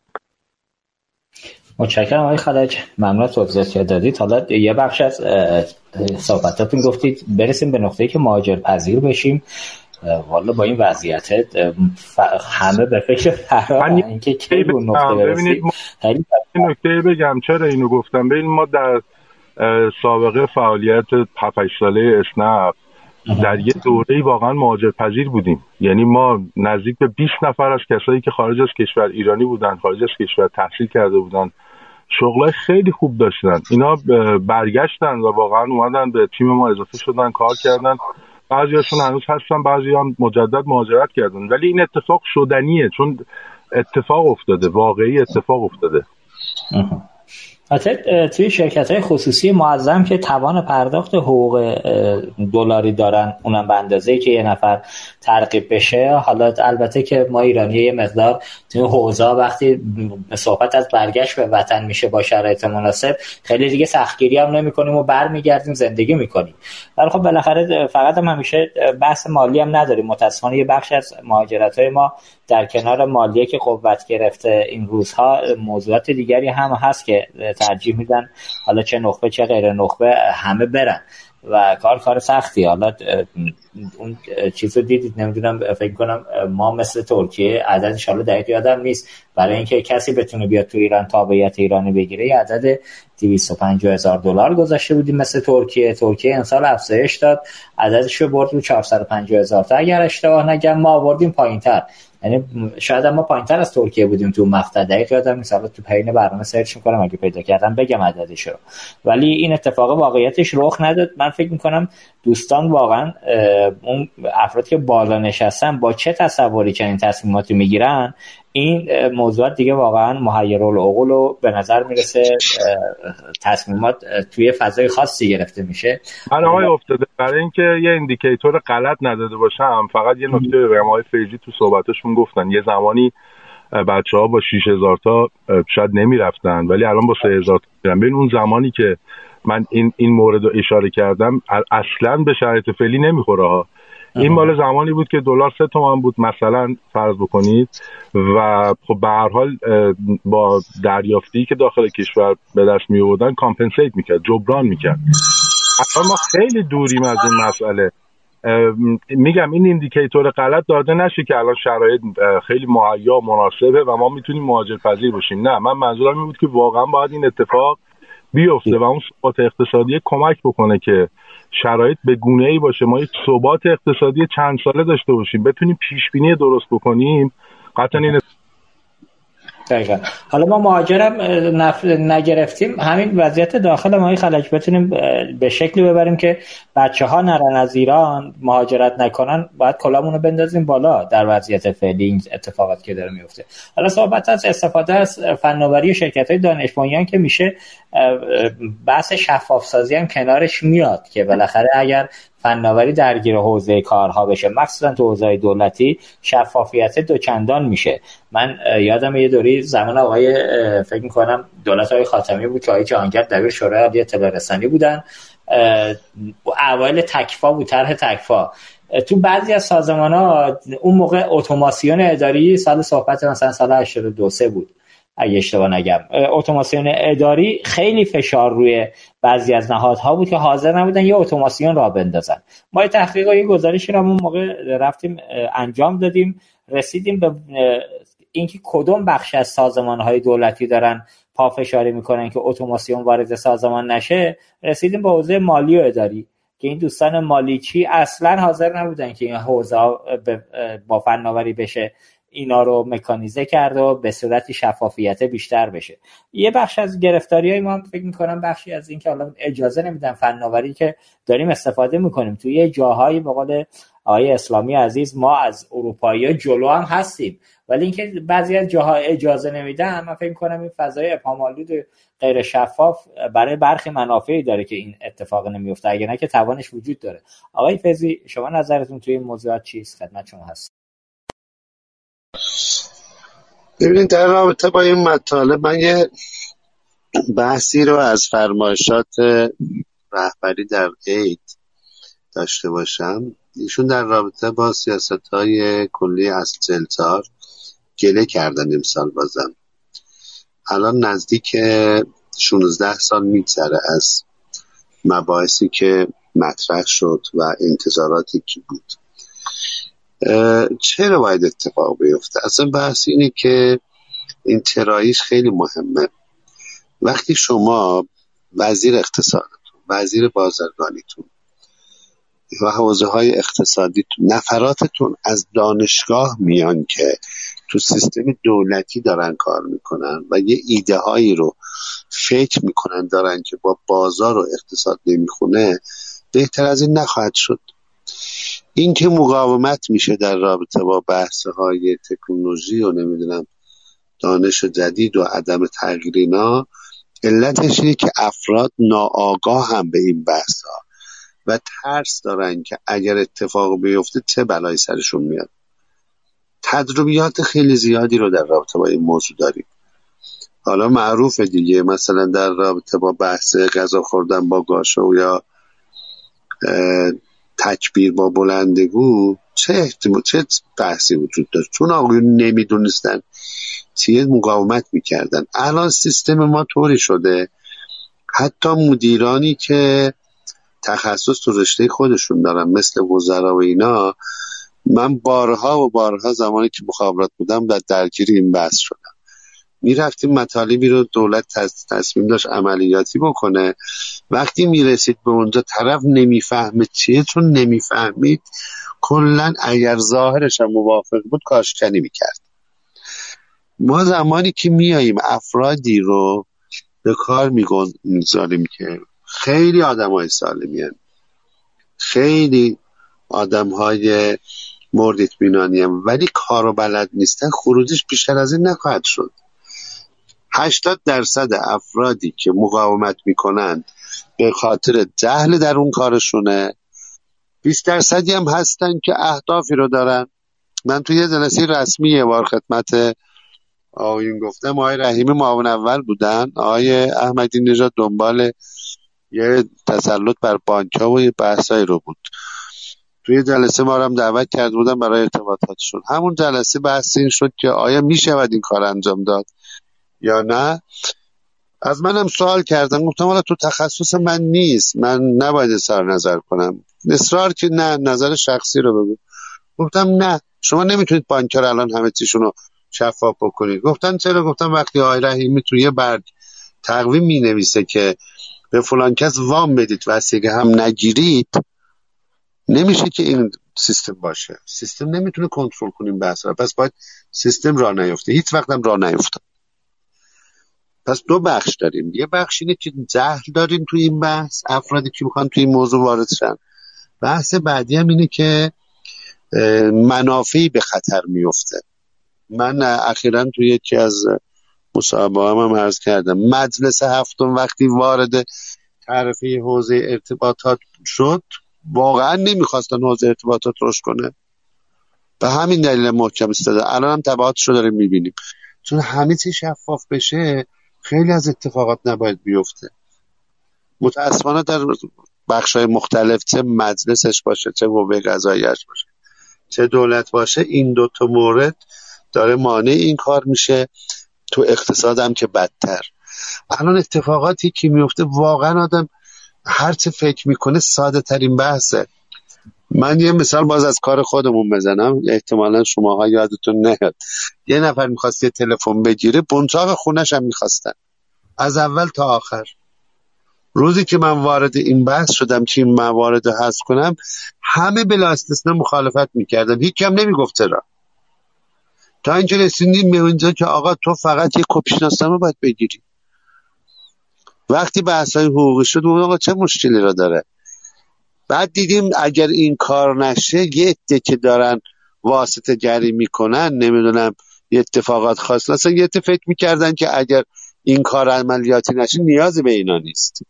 آدم های سالمی هم بودن ولی احساس خطر می‌کردن. بنابراین وقتی ما داریم در رابطه با این موضوعات بحث می‌کنیم این بحث رو داشته باشیم.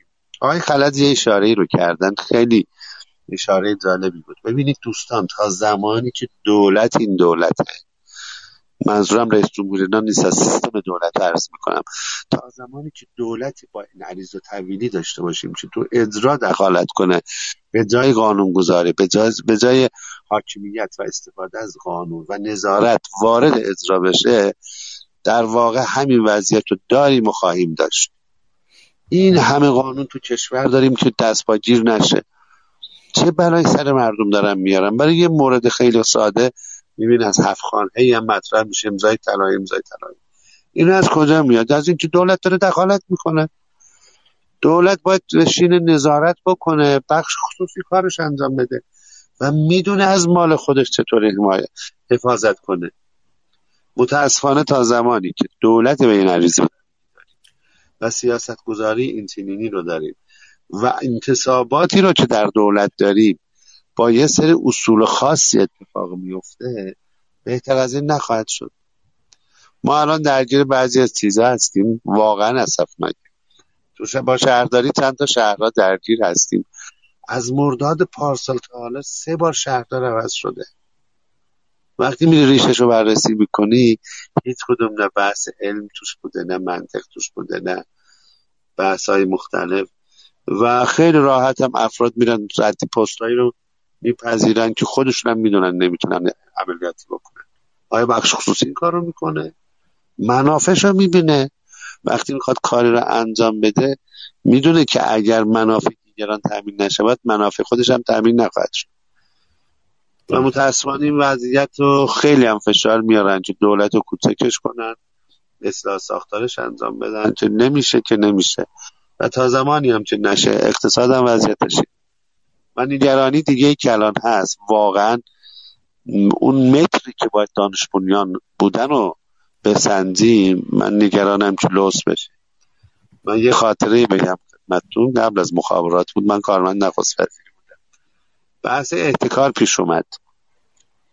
که آقا مبارزه با احتکار رو داشته باشیم. تو جلساتی که بحث می کردیم تعدادی از نمایندگان مجلس از جمله آقای دوری نجف آبادی مخالف بودن که یه مجموعه تشکیل بشه که مبارزه با احتکار رو داشته باشه. وقتی تو مجلس تر شد ایشون به عنوان موافق ثبت نام کردن. یعنی که مثال می‌زنم به این دلیلی که نگران دانش بنیان هستم این عرض می‌کنم. ایشون اومد گفت آقا من موافقم محتکر باید مجازات شود. اما طبق شهر محتکر فقط در زمانی مجازات می‌شود که غلات اربعه رو احتکار کنه. نه پودر لباسشویی رو نه مایه ظرفشویی رو نه روغن نباتی رو. هر که گندم و جو و موز چشمش رو احتکار کرد اون باید مجازات بشه. واقعا من نگرانم در رابطه با این بحث چیز دانش بنیانم یه چند تعارفی در بیاد چی دانش بنیان بود؟ چی چه کسی کار دانش بنیان انجام داد؟ چه اتفاق افتاد؟ و این موضوع تحت تاثیر قرار بده که متاسفانه با سیاست های کلان کشور هم سازگاری نداره و در بدنی به شدت به هم می‌رسه. بسیار حالی. متشکرم آقای فیضی عزیز. نکات ارزنده ای رو اشاره کردید. این بحث شفافیت رو که میگید من واقعا جای تاسف داره. دوستان قبل از اینکه بیان سر کار حالا دوستان مشخصا اسم ببریم بگیم مجلس انقلابی همشون با هم. شعاره خیلی جذاب میدن که آقا باید ال کنیم بل کنیم فلان کنیم. الان یه دونه طرح شفافیت آرای نمایندگان مجلس توسط همین نمایندگان مجلس انقلابی رأی نمیاره. چیز خارق العاده ای هم نیست. آقا نماینده طرح مصوبه هر کی که میاد تو مجلس. تصویب که می‌کنی تش ببینیم کدوم نماینده گفته آری کدوم یکی گفته نه. چیزی به این سادگی رو حاضر نیستن بیان شفافش کنن. بعد از اون طرف یاد این دوست بزرگوارمون حالا دوست ما که نیستن. انشالله هیچ وقت هم نباشن. آقای زاکانی عزیز قبل از انتخابات صحبت از مصاحبه که میشه تو دوربین خیلی راحت این روزا خوب داره میچرخه و خدا رو شکر که ما شبکه های اجتماعی رو داریم. این دوستان رسوا میشن. حداقل مردم می‌فهمن که فقط با شعاره که دارن حرف می‌زنن. قبل از اینکه بشینن تو این مسند صحبت از این می‌کنه آقا مشکل کشور چیست؟ تحریم چقدر نقش داره؟ فکر کنم تکراری هم باشه. حالا میگم دوستانی که نشنیدن بشنون. آقای زاکانی میگن 20 تا 30 درصد. میگن خب 80 درصد ما بقیش چیست؟ خیلی راحت سرشو بالا می‌گیره. یک بیارزگی دو بی غیرتی. آقا بسم الله الان بیل دست شماست باغچه رو بیل بزنید. چرا نمی‌زنید؟ واقعا با شعار میشه کار کرد. خب نمیشه مشخصه خدا رو شکر در جایگاهی قرار گرفتید که مشخص بشه حداقل اون کسی که حرف می‌زنه و اونی که عمل می‌کنه جایگاهشون کجاست. آقا یه ذره تند رفتم ببخشید من وسط برنامه رو رد کردیم. یه سه دقیقه یه موسیقی کوتاه در نظر گرفتیم. دوستان بشنوند و برگردیم. دوباره خدمت عزیزان هستیم. فعلا. لب دریا کنار تو دل من بیقرار تو. خوب تو این همه آدم. من شدم دار و نداره تو. میدرخشی مثل الماس. تو هم عاشق شدی پیداست. گوشه دل تو جامه. دل تندازه دریاست. تندازه دریاست. دو تا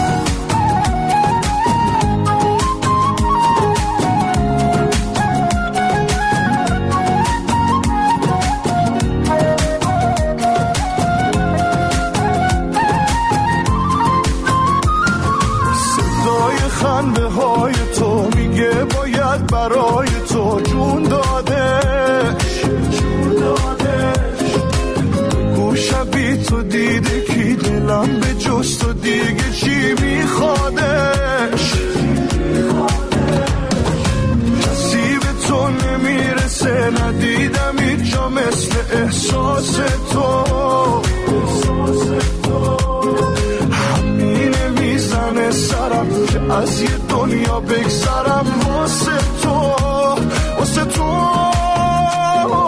دوتا آدمیم با دوتا دل عاشق با من تا آخرش باش بگو باشه. تو دنیا محال باز مثل تو پی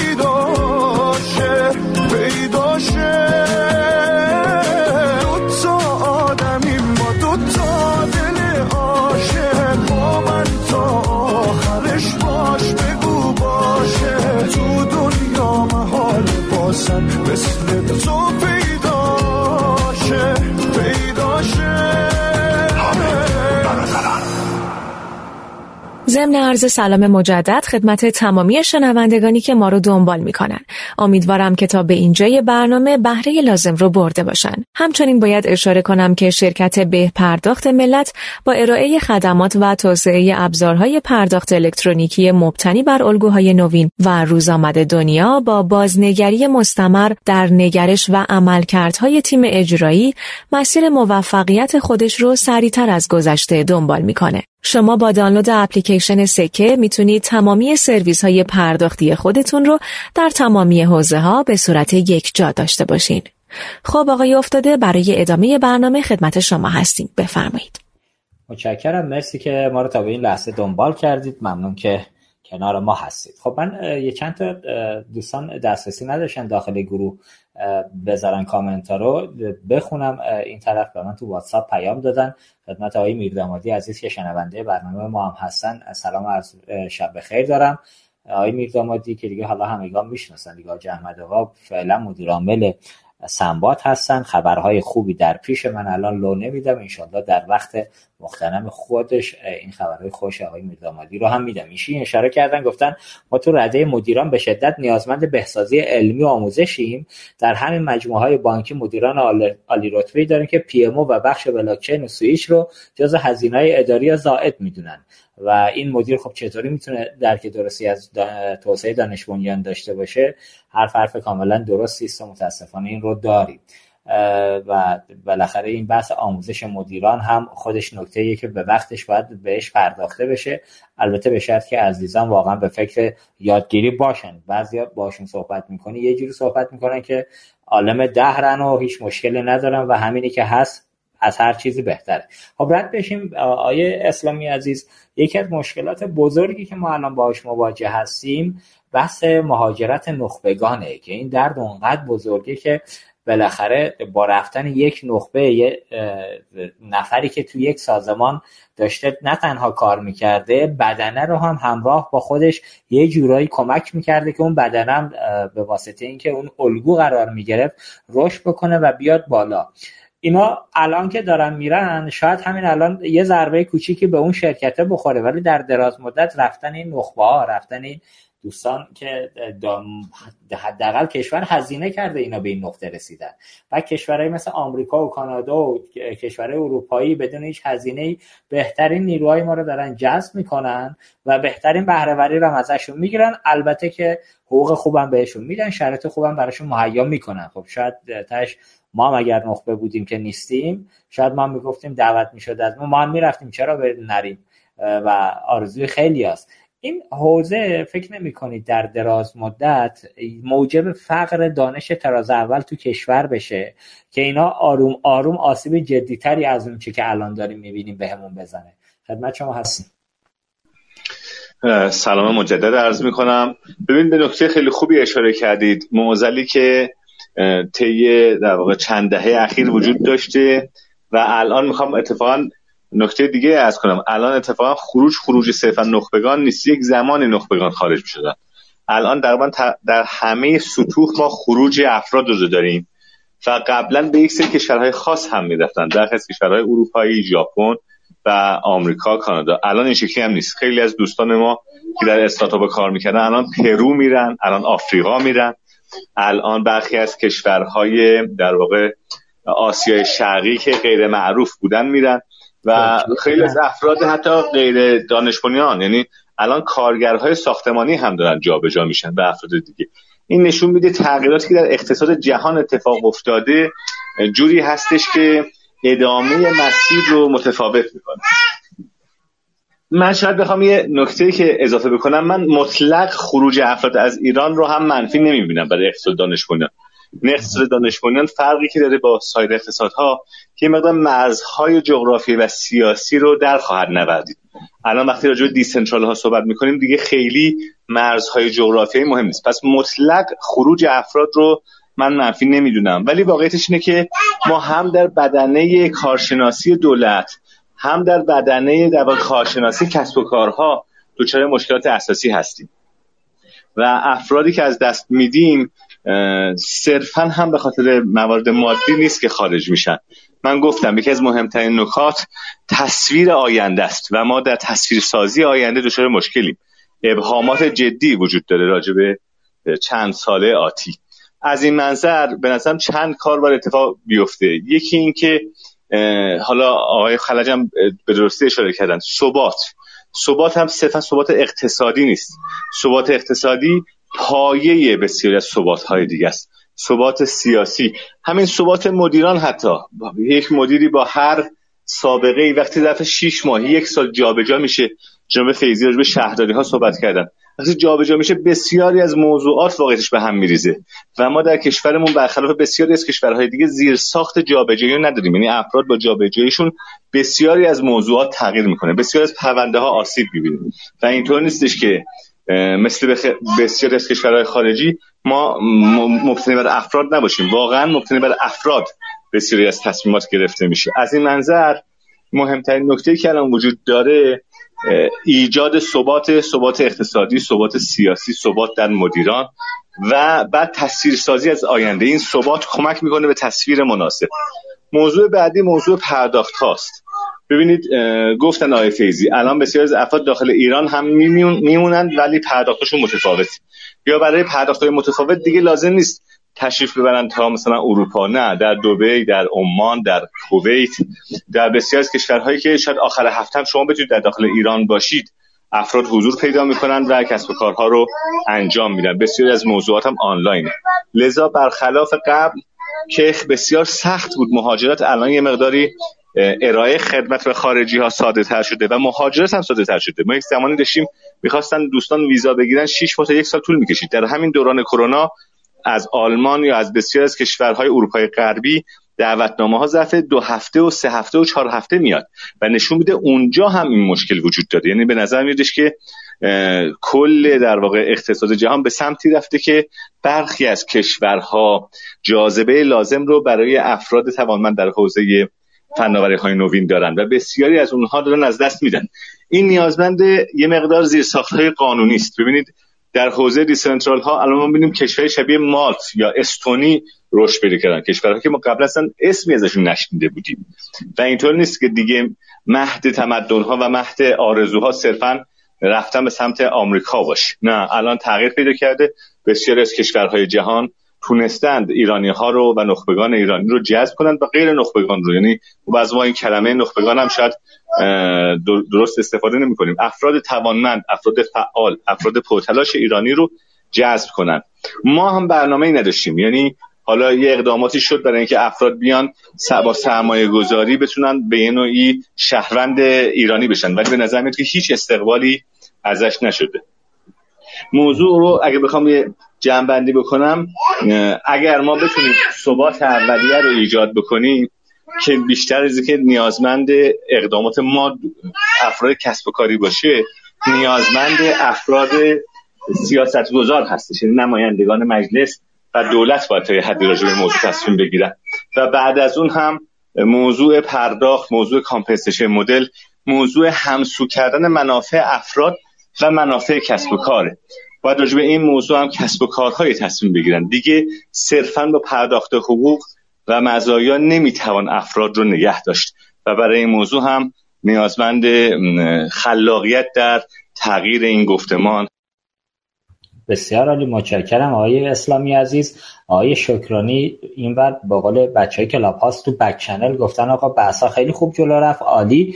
فقط از شما خواستن که فعالتر عمل کنید یعنی در همه ارگان ها باید هر کاری خواستن بکنن. حتما همه جمله رو درست سر بخونم. گفتن در همه ارگان ها اگر هر کاری خواستن بکنن حتما نماینده نصر هم حضور داشته باشه. حالا از مجلس گرفته بانک مرکزی ریاست جمهوری سمت و اداره کار تامین اجتماعی. فکر می‌کنم حالا انشالله شما در نظام سنفی رایانه یه مقدار جدیتر برید جلو با توجه اینکه مشکلات زیاد شده. جدی هستی جدیترش کنید که بلکه این مشکلات حل بشه. من دیگه وقتی شما رو بیشتر از این آیه اسلامی نگیرم. اون کوچولی نازنین هم از طرف ما یه نوازش پدرانه بکنید. لذت بردیم صداشو شنیدیم. دم شما گرم. خدا بچه ها رو حفظ کنه. اگر نکته پایانی دارید بگید. اگر نه همینجا ما با شما خداحافظی کنیم. ادامه برنامه شما شنونده باشید و ما با سایر دوستان جلو بریم. بزرگوارید. این خصوصیت جمعه شب هاست. جمعه شب ها به حال مردها باید اقداماتی انجام بدن که یک هفته بتونن ادامه کسب و کار رو داشته باشن. انشالله که همتون سلامت باشید. ببینید واقعیتش من اگه بخوام یه مقدار پایانی هم صحبت کنم با توجه به موضوع اصلی که در این برنامه بیان شد راجع به سرمایه و هزینه ها به نظرم میاد که باید دو تا اتفاق همزمان بیفته. یکی اینکه مطمئن باشیم طبعات این موضوع منجر به افزایش قیمت خدمات خواهد شد. یعنی اون چیزی که خود دولت مخالفش. و این تبیین موضوع خیلی کمک می‌کنه. دو نحوه دریافت خدمات. من همچنان اعتقاد دارم در بسیار از شرکت هایی که شاید هزاران نفر نیرو دارند دیگه نشه به این شیوه ادامه پیدا کرد. شاید بهتر باشه ما از خدمات استارتاپ ها استفاده کنیم. شاید بهتر باشه ما دیگه گسترش نیروی انسانی در شرکت های بزرگ رو چشم پوشی کنیم و دریافت خدمات. من بارها و بارها تست کردم. هم از منظر زمان و هم از منظر هزینه. اعتماد به مجموعه های دانش بیرونی کارساز راه گشاست و واقعا باید راجع به این موضوع تصویرمون رو عوض بکنیم. بسیاری از رقابت ها رو باید کنار بزنیم در کسب کارها. رقابت هایی که نیازمند همین نیروهای انسانی که به جای اینکه به یک مجموعه خدمت بدن بتونن به چند مجموعه خدمت بدن. و آخرین نکته هم راجب خود در واقع دوستانی هستش که به یه نوعی الان قرارداد کارمندی دارن. این دوستان هم باید متوجه موضوع باشن. با افزایش ده 15 یا 20 درصدی هیچ اتفاقی برای اونها هم نخواهد افتاد. اونها هم جلوی تورم رو نمی‌تونن با این اقدامات بگیرن. باید افراد و سرمایه انسانی اگر می‌خواند که توفیقات جدی ایجاد بکنن روی خودشون هم کار کنن. روی نحوه ارائه خدمت هم کار کنن. روی بالا بردن کیفیت هم کار بکنن. همونجوری که راجع به موضوع مثلا اینترنت میگن اگه می‌خواید قیمت رو زیاد کنید کیفیت هم باید بره بالا. سرمایه های انسانی هم باید درک داشته باشن. وقتی هزینه ها بالا میره کیفیت ارائه خدمات هم باید بره بالا. بهرهوری سرمایه انسانی هم باید بره بالا. این چند تا نکته بود که دوست داشتم در پایان در واقع این نشست بسیار خوبمون که واقعا لذت بودم به اشتراک بگذارم. حتما هم جناب شکرانی مطمئن باشن خود ایشون هم رئیس کمیسیون هستند. کمیسیون تامین که مهمترین کمیسیون های نس هست. در سعی می‌کنیم در جایگاه مختلف حاکمیت چه به صورت در واقع جلوگری بیرونی چه بدون جلوگری اون حضور داشته باشیم و منافع اعضای سنف رو جدا دنبال کنیم. بسیار عالی. متشکرم آقای اسلامی عزیز. ما همینجا با شما خداحافظی می‌کنیم. شب بخیر میگیم. آرزوی سلامتی و توفیق های بیشتر برای شما و بچه های سنف سازمان نظام سنفی رایانه کشور. اگر فرمایشی نیست ما شما رو به خدای بزرگ میسپاریم. ارادتمندم خداحافظ شما قربون شما خواهش می‌کنم. خدا نگهدارتون. خب من یه چیز سریالی رو جدیدن دارم می‌بینم. حالا پیشنهاد می‌کنم دوستانی که فرصت سریال دیدن دارن رو ببینن. پیکی بلاندرز سریال نقاب دارن سریال جذابیه. یه جایی توی سریال عملا افراد کارگر یه نماینده از نماینده های کارگر زن کارخونه میرن سمت شخصیت اول فیلم که به نوعی حقوق خانوما باید همسطح آقایون بشه. در نهایت چون یه فاصله 50 درصدی مثل اینکه حقوقاشون داشت کار گفتش که اوکی کارفرما من حاضرم عدد دستمزد خانوما رو 50 درصد بیارم بالاتر تراز بشن ولی از اون طرف آقایون رو میارم پایینتر 50 درصد که این تناسبه به هم نریزه. حالا شما اگه می‌تونید برید سمت همسراتون که دارن تو این کارخونه همزمان کار می‌کنن جواب شفافی بدید بعد بیاید پیش من با هم مذاکره کنیم ببینیم که میشه این افزایش حقوق رو انجام داد یا خیر. یعنی از هر زاویه‌ای که به موضوع نگاه می‌کنیم متاسفانه ما گرفتاری اونقدر تو این بخش داریم که خیلی هم درد بزرگیه. یه زمانی آقای خلج من فکر کنم شما هم احتمالا شنیدید این که صحبت از استفاده از مدیران توانمند خارجی در کشور که ما توی جاهای اصلا هم بد نیست. همونجور که تو دنیا خیلی راحت یه نفر از یه کشور دیگه پا میشه میره حالا چه توی عرصه های سیاسی چه اقتصادی.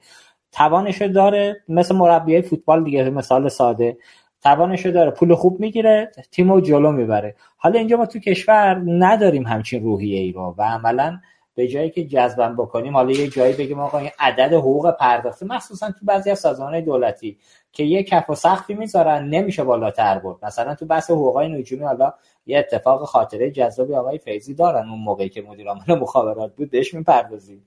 یه پاداشی رو ایشون گرفتن که چقدر خبرسازی هم شد دوستان معادن دقیقا با یه علت مشخص اینو بولدش کردن که آقا چرا مدیر عامل مخابرات 200 میلیون تومان باید پاداش بگیره؟ در سال حالا فکر کنم 92 3 بود حالا آقای فیضی جلوتر بهش می‌پردازیم. اینا خب باعث میشه یه مقدار کار سخت بره. البته شما توی بدن بخش خصوصی که هستید قریب به یقین مشکلات ندارید ولی خب دیدیم که ما تو خود سازمان هم گاهن پاداش هم که میدن به جایی که نیروی سازمان انگیزه بیشتری بگیره یه جایی هم سرخورده میشه. علتش هم اینه که دوستانی که تو سازمان ها هستن به واسطه شایسته سالاری پاداشا رو نمیدن کارانه ها رو نمیدن. یه جاهایی هم شیطنت هایی می‌کنن به خاطر روابط حالا پشت پرده که وجود داره. حالا فامیل آشناس فلانی سفارش کرده این عددا متفاوت میشه. به جای ایجاد انگیزه ایجاد سرخوردگی می‌کنه. شما نظرتون تو این چه حوزه چیه؟ و در مورد مهاجرت هم می‌دونم دیتای خوبی دارید. اونجا هم به ما کمک بدید. ممنون میشم. خدمت شما هستیم ارز کنم که با یه پیشورگی من یه سری موارد رو مطرح می‌کنم اطاله کلام نمی‌کنم کوتاه می‌کنم در واقع صحبتمو. ما در واقع داریم راجع یک مهاجرت دائمی صحبت می‌کنیم. نه مهاجرتی که به برای کسب علم تحصیلیه یا حتی برای مهاجرتی که حالا به عنوان ایجاد یک رزومه و یک سابقه کاری اتفاق میفته و بعد از ایزان برمیگردن به کشور. خب خیلی از مهاجرت هایی که الان داره اتفاق میفته متاسفانه از نوع مهاجرت دائمه و خب این عزیزان خیلی هاشون مهاجرت می‌کنن و برگشتی به کشور ندارن. به ما تقریبا می‌تونیم تو چهار تا دسته عوامل مؤثر بر مهاجرت رو تقسیم بندی کنیم. همونطور که گفته شد خب مهمترین عامل عامل اقتصادی هستش. عامل اقتصادی وضعیت بازار کار و خب درآمد.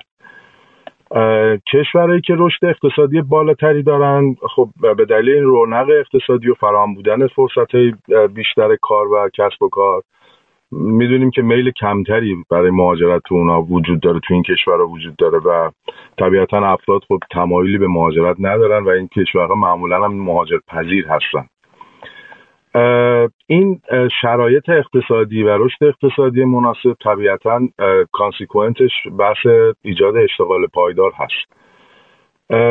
و در واقع این اشتغال پایدار باعث میشه که خب افراد یک درآمدی داشته باشن بتونن نیازهای اولیهشون و حتی نیازهای مترقی ترشون رو در واقع تأمین بکنن.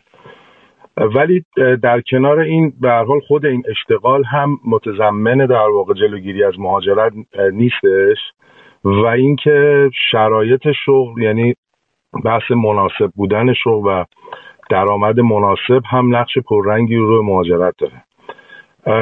این عامل اقتصادی خیلی مهمه و در کنارش ما مسئله حکمرانی خوب داریم. حکمرانی خوب یه تعریفی داره. میگن اون در واقع تو کشورهایی که ما خب معلفه های حکمرانی خوب رو می‌بینیم مثل مشارکت مثل حاکمیت قانون شفافیت نبود رانت و فساد و کارایی بالا. می‌بینیم که در کشورهایی که این عوامل بیشتر هست یعنی در واقع حالا به یه نوعی این موزلات وجود داره می‌بینیم نرخ بالاتری از مهاجرت وجود داره. من اینا رو به صورت کلی میگم بعدش نتیجه گیری می‌کنم خدمتتون.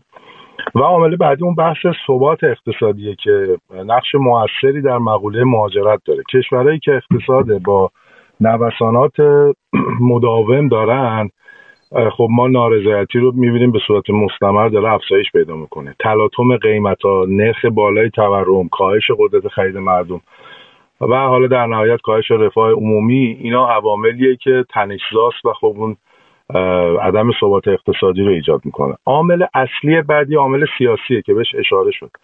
ببینید بحران ها جنگ ها ارتباط نامناسب یا حالا به شکلی غیر متعارف ارتباطات بین المللی عدم دسترسی به منابع و سورس های در واقع علمی و تکنولوژیکی اینا خب عوامل مهمیه که منبعث میشه از عوامل سیاسی.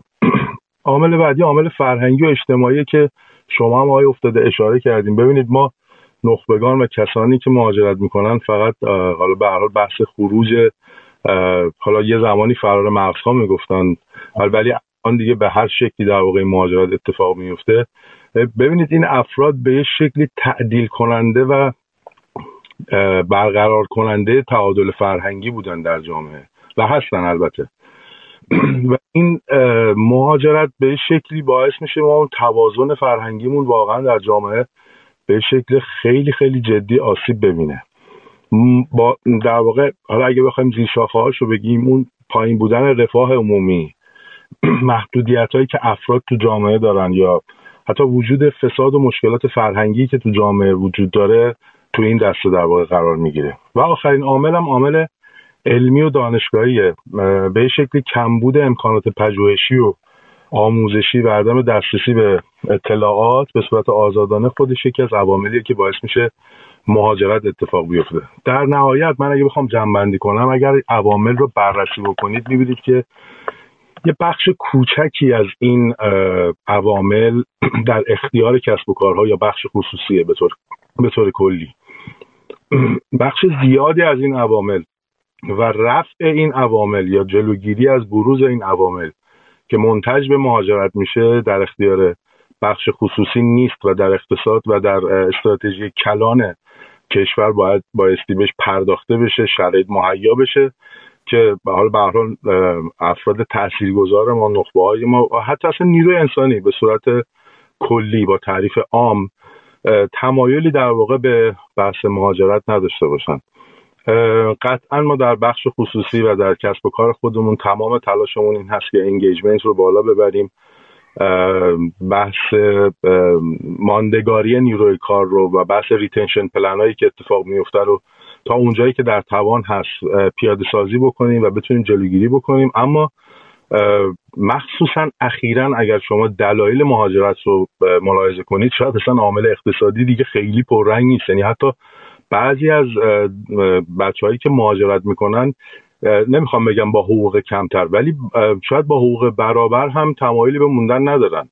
و این و با ویژگی هایی که نیروی انسانی آلفا داره یعنی ما دیگه نسل زد هم رد کردیم نیروی آلفا به یه شکلی ویژگی هایی داره که ما دیگه کم کم داریم می‌بینیم بچههایی که دارن میان و اضافه میشن بچههایی که فرش هستن از دانشگاه فارغ تحصیل میشن نسل آلفا هستن و اصلا ویژگی خاص خودشونو دارن. نگهداشت این نیروی انسانی بسیار برنامه های پیچیده و حتی میشه گفت طاقت فرسایی رو برای کسب و کارها ایجاد می‌کنه. بحث اقتصاد گیگ رو داریم. به این شکلی که دیگه افراد تمایلی به ماندگاری دائم یا کار کردن سی ساله و چندین ساله تو سازمان ها ندارن. به صورت پروژه‌ای کار می‌کنن فریلنسر هستن و خب تمام این ویژگی ها و شرایط فعلی کشور و خب مشکلاتی که الان وجود داره دست به دست هم داده که یه بخش عظیمی از نیروی انسانی خوب کشور تمایل به مهاجرت داشته باشن. من اگر بخوام جنبندی کنم و خداحافظی هم بکنم در انتها از شما اینه که امیدوار هستم با درگیر کردن بیشتر افراد تاثیرگذار و مؤثر بخش خصوصی در تدوین استراتژی ها من یه زمانی می‌گفتم ما بخش خصوصیمون مخصوصا تو اقتصاد دیجیتال رو لبه تکنولوژی داره حرکت می‌کنه بسیار بسیار جلوییم از بدنه بخش دولتیمون. اما این نکته هم باید بگم که همزمان که باید حالا این گپ پر بشه بخش خصوصی ما هم باید تلاش بکنه که یک مفاهمه ای و یک تعامل درستی رو با بدن حاکمیت ایجاد بکنه بدن دولت ایجاد بکنه و خودش رو من... نمیگم منطبق ولی برسونه قوانین مقررات رو کمک بکنه که تسهیل بشه تدوین بشه یا بعضیاش حتی مقررات زده اتفاق بیفته. این یک ارتباط دو طرفه است و به عنوان یک فلسفه و رسالت تو بخش خصوصی من می‌بینم که حتما بخش خصوصی باید تمام تلاشش رو انجام بده که بهترین اتفاق در تدوین استراتژی کلان کشور بیفته تمام تلاش خودش رو بکنه کفشای آهنین به پا بکنه و در این مسیر حرکت بکنه. امیدوارم که شب خوبی داشته باشین. بسیار بسیار استفاده کردم از صحبت دوستان. یاد گرفتم و ممنونم که منو به این برنامه دعوت کردین. امیدوارم که همه دوستان در صحت و سلامت باشن. پیشا بیش عید رو هم به همه عزیزان تبریک میگم و التماس دعا دارم. خیلی متشکرم. مرسی های خلج عزیز. ممنون که ما رو همراهی کردید. ما هم لذت بردیم و استفاده کردیم از بیانات شما. ما هم پیشا پیش تبریک میگیم عید و خدمت شما خانواده محترم. اطاعتتون هم قبول باشه. آرزوی سلامتی و بهروزی و موفقیت های بیشتر برای شما در حوزه کاری که انجام می‌دید فعالیت هایی که دنبال می‌کنید. ممنون که همراهی کردید. شبتون بخیر. خدا نگهدارتون. خب آیه فیضی عزیز من واقعیتش آیه خلج اومدن چند تا نکته رو برای اینکه چرا دوستان دارن مهاجرت می‌کنن با یه عزیز من صحبت می‌کردم میگو بابا ساده ترین دلیلی که من بخوام مهاجرت کنم برم از حداقل تهران یا کشور ایران آلودگی حواس که بابای همه رو سوزونده. اخیرا هم دیدیم که این آلودگی قدیم در به نوعی زمستان اتفاق می افتاد الان دیگه گرد و غبار هم تا تهران هم داره باش باز میشه داره میاد. یعنی رسما عملا نیازهای اولیه برای زندگی سالم و سلامت اکسیژن توش باشه هم داریم از دست میدیم. برگردم رو موضوعی گفتن یه مقدار جلوتر که استفاده از مدیران خارجی توانمند من فکر کنم چیز بدی باشه. ولی اینکه چرا در حوزه مدیریت کلان کشور این اتفاق نمیفته آقای فیزی مدیر عامل یه شرکت چند هزار میلیاردی در سال 92 یه پاداش 200 میلیونی می‌گیره. عزیزان موضوع سیاسی می‌کنم برای زدن مدیر عامل خبر رو 200 میلیون پاداش رو حالا 200 بود آقای فیزی یا 100 بود؟ فکر کنم 200 بود. 100 بود. آه صد بود. پس آقا چرا چی نمیگید؟ یه ذره من نوبت برسه میگم خدمت آره آره اون صد میلیونی چه سرسده ای در زمان خودش کرد و متاسفانه یه جاهایی اصلا دوستان با آگاهی یه کاری می‌کنن اصلا نمی‌دونم چرا این اتفاق جلو میره. شما بگید شما بالاخره کار کردید تو حوزه مدیران ارشد چه دولتی چه خصوصی الان مشخصا. دغدغه ها چیست چیکار باید بکنیم بالاخره این افزایش هزینه ها نمی‌تونه به همین شکل جلو بره. اینجوری جلو بره حداقل بخش خصوصی که آسیب پذیرتره گرفتار میشه. شما نظرتون چیه؟ من اول یه اشاره به این بحث مهاجرت اشاره کردید بکنم. یه قانونی کنگره آمریکا داره. اشتباه نکنم. 1992 یا 93 بود. قانون آمریکا که در رابطه با این موضوع تصویب شده اونم اینه که میگه که هزینه تحصیل و آموزش های قبل از لسانس بالاست. تو آمریکا اینو کاهش میدن. اینا به همون میزان اضافه می‌کنن به تحصیلات تکمیلی. و جالبه که دلایل توجیهاتی که اونجا داشتن اینا توضیح می‌دادن بحثشون این بود که بعضی از کشورها در این رابطه خیلی خوب آموزش میدن و بهتره که ما برای نیروهای متخصصمون به صورت پذیرش مهاجر از این کشورها اینا را پوشش بدیم. بنابراین هزینه زیر لسانس خیلی بالاست. بذارید از اون کشورها جذب کنیم. که تو اون لیستی که تهیه شده بود کشوری که اسمش تو اون لیست بود سومی ایران بود. که ایران هم جزو کشورهای هدف اونا بود که از اینا نیرو بپذیرن به دلیل که دوره های آموزش قبل از لسانسشون خیلی خوبه پس این موضوع که الان داره اتفاق میفته بعد سی سال طبیعی بود که این اتفاق بیفته و علاوه بر این دوستان اشاره کردم. بحث ثبات. شما ثبات ثبات اقتصادی نیست آب و هوا نیست اجتماعی نیست. همه چیز ثبات رو می‌خواد تا یه نفر بتونه برای آیندهش تصمیم بگیره.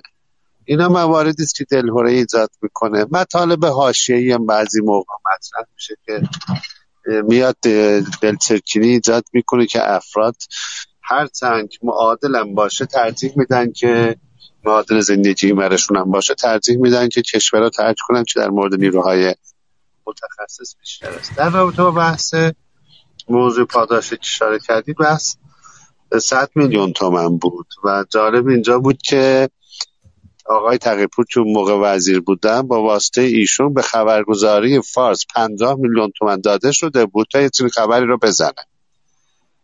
بعد دیدگاهشون هم یه دیدگاه دیگه بود که متاسفانه خروجش آخرش دیگه واقعیتش منم پیگیری نکردم ولی یه از دوستان پیگیری می‌کردن. خروجش این شد که آقای تقیپور از وزارت به خاطر این بحثی که اتفاق افتاده بود. البته این اولین باره که من خدمت شما عرض می‌کنم که اون موضوع موقع تاثیر گذاشت این اتفاق افتاد.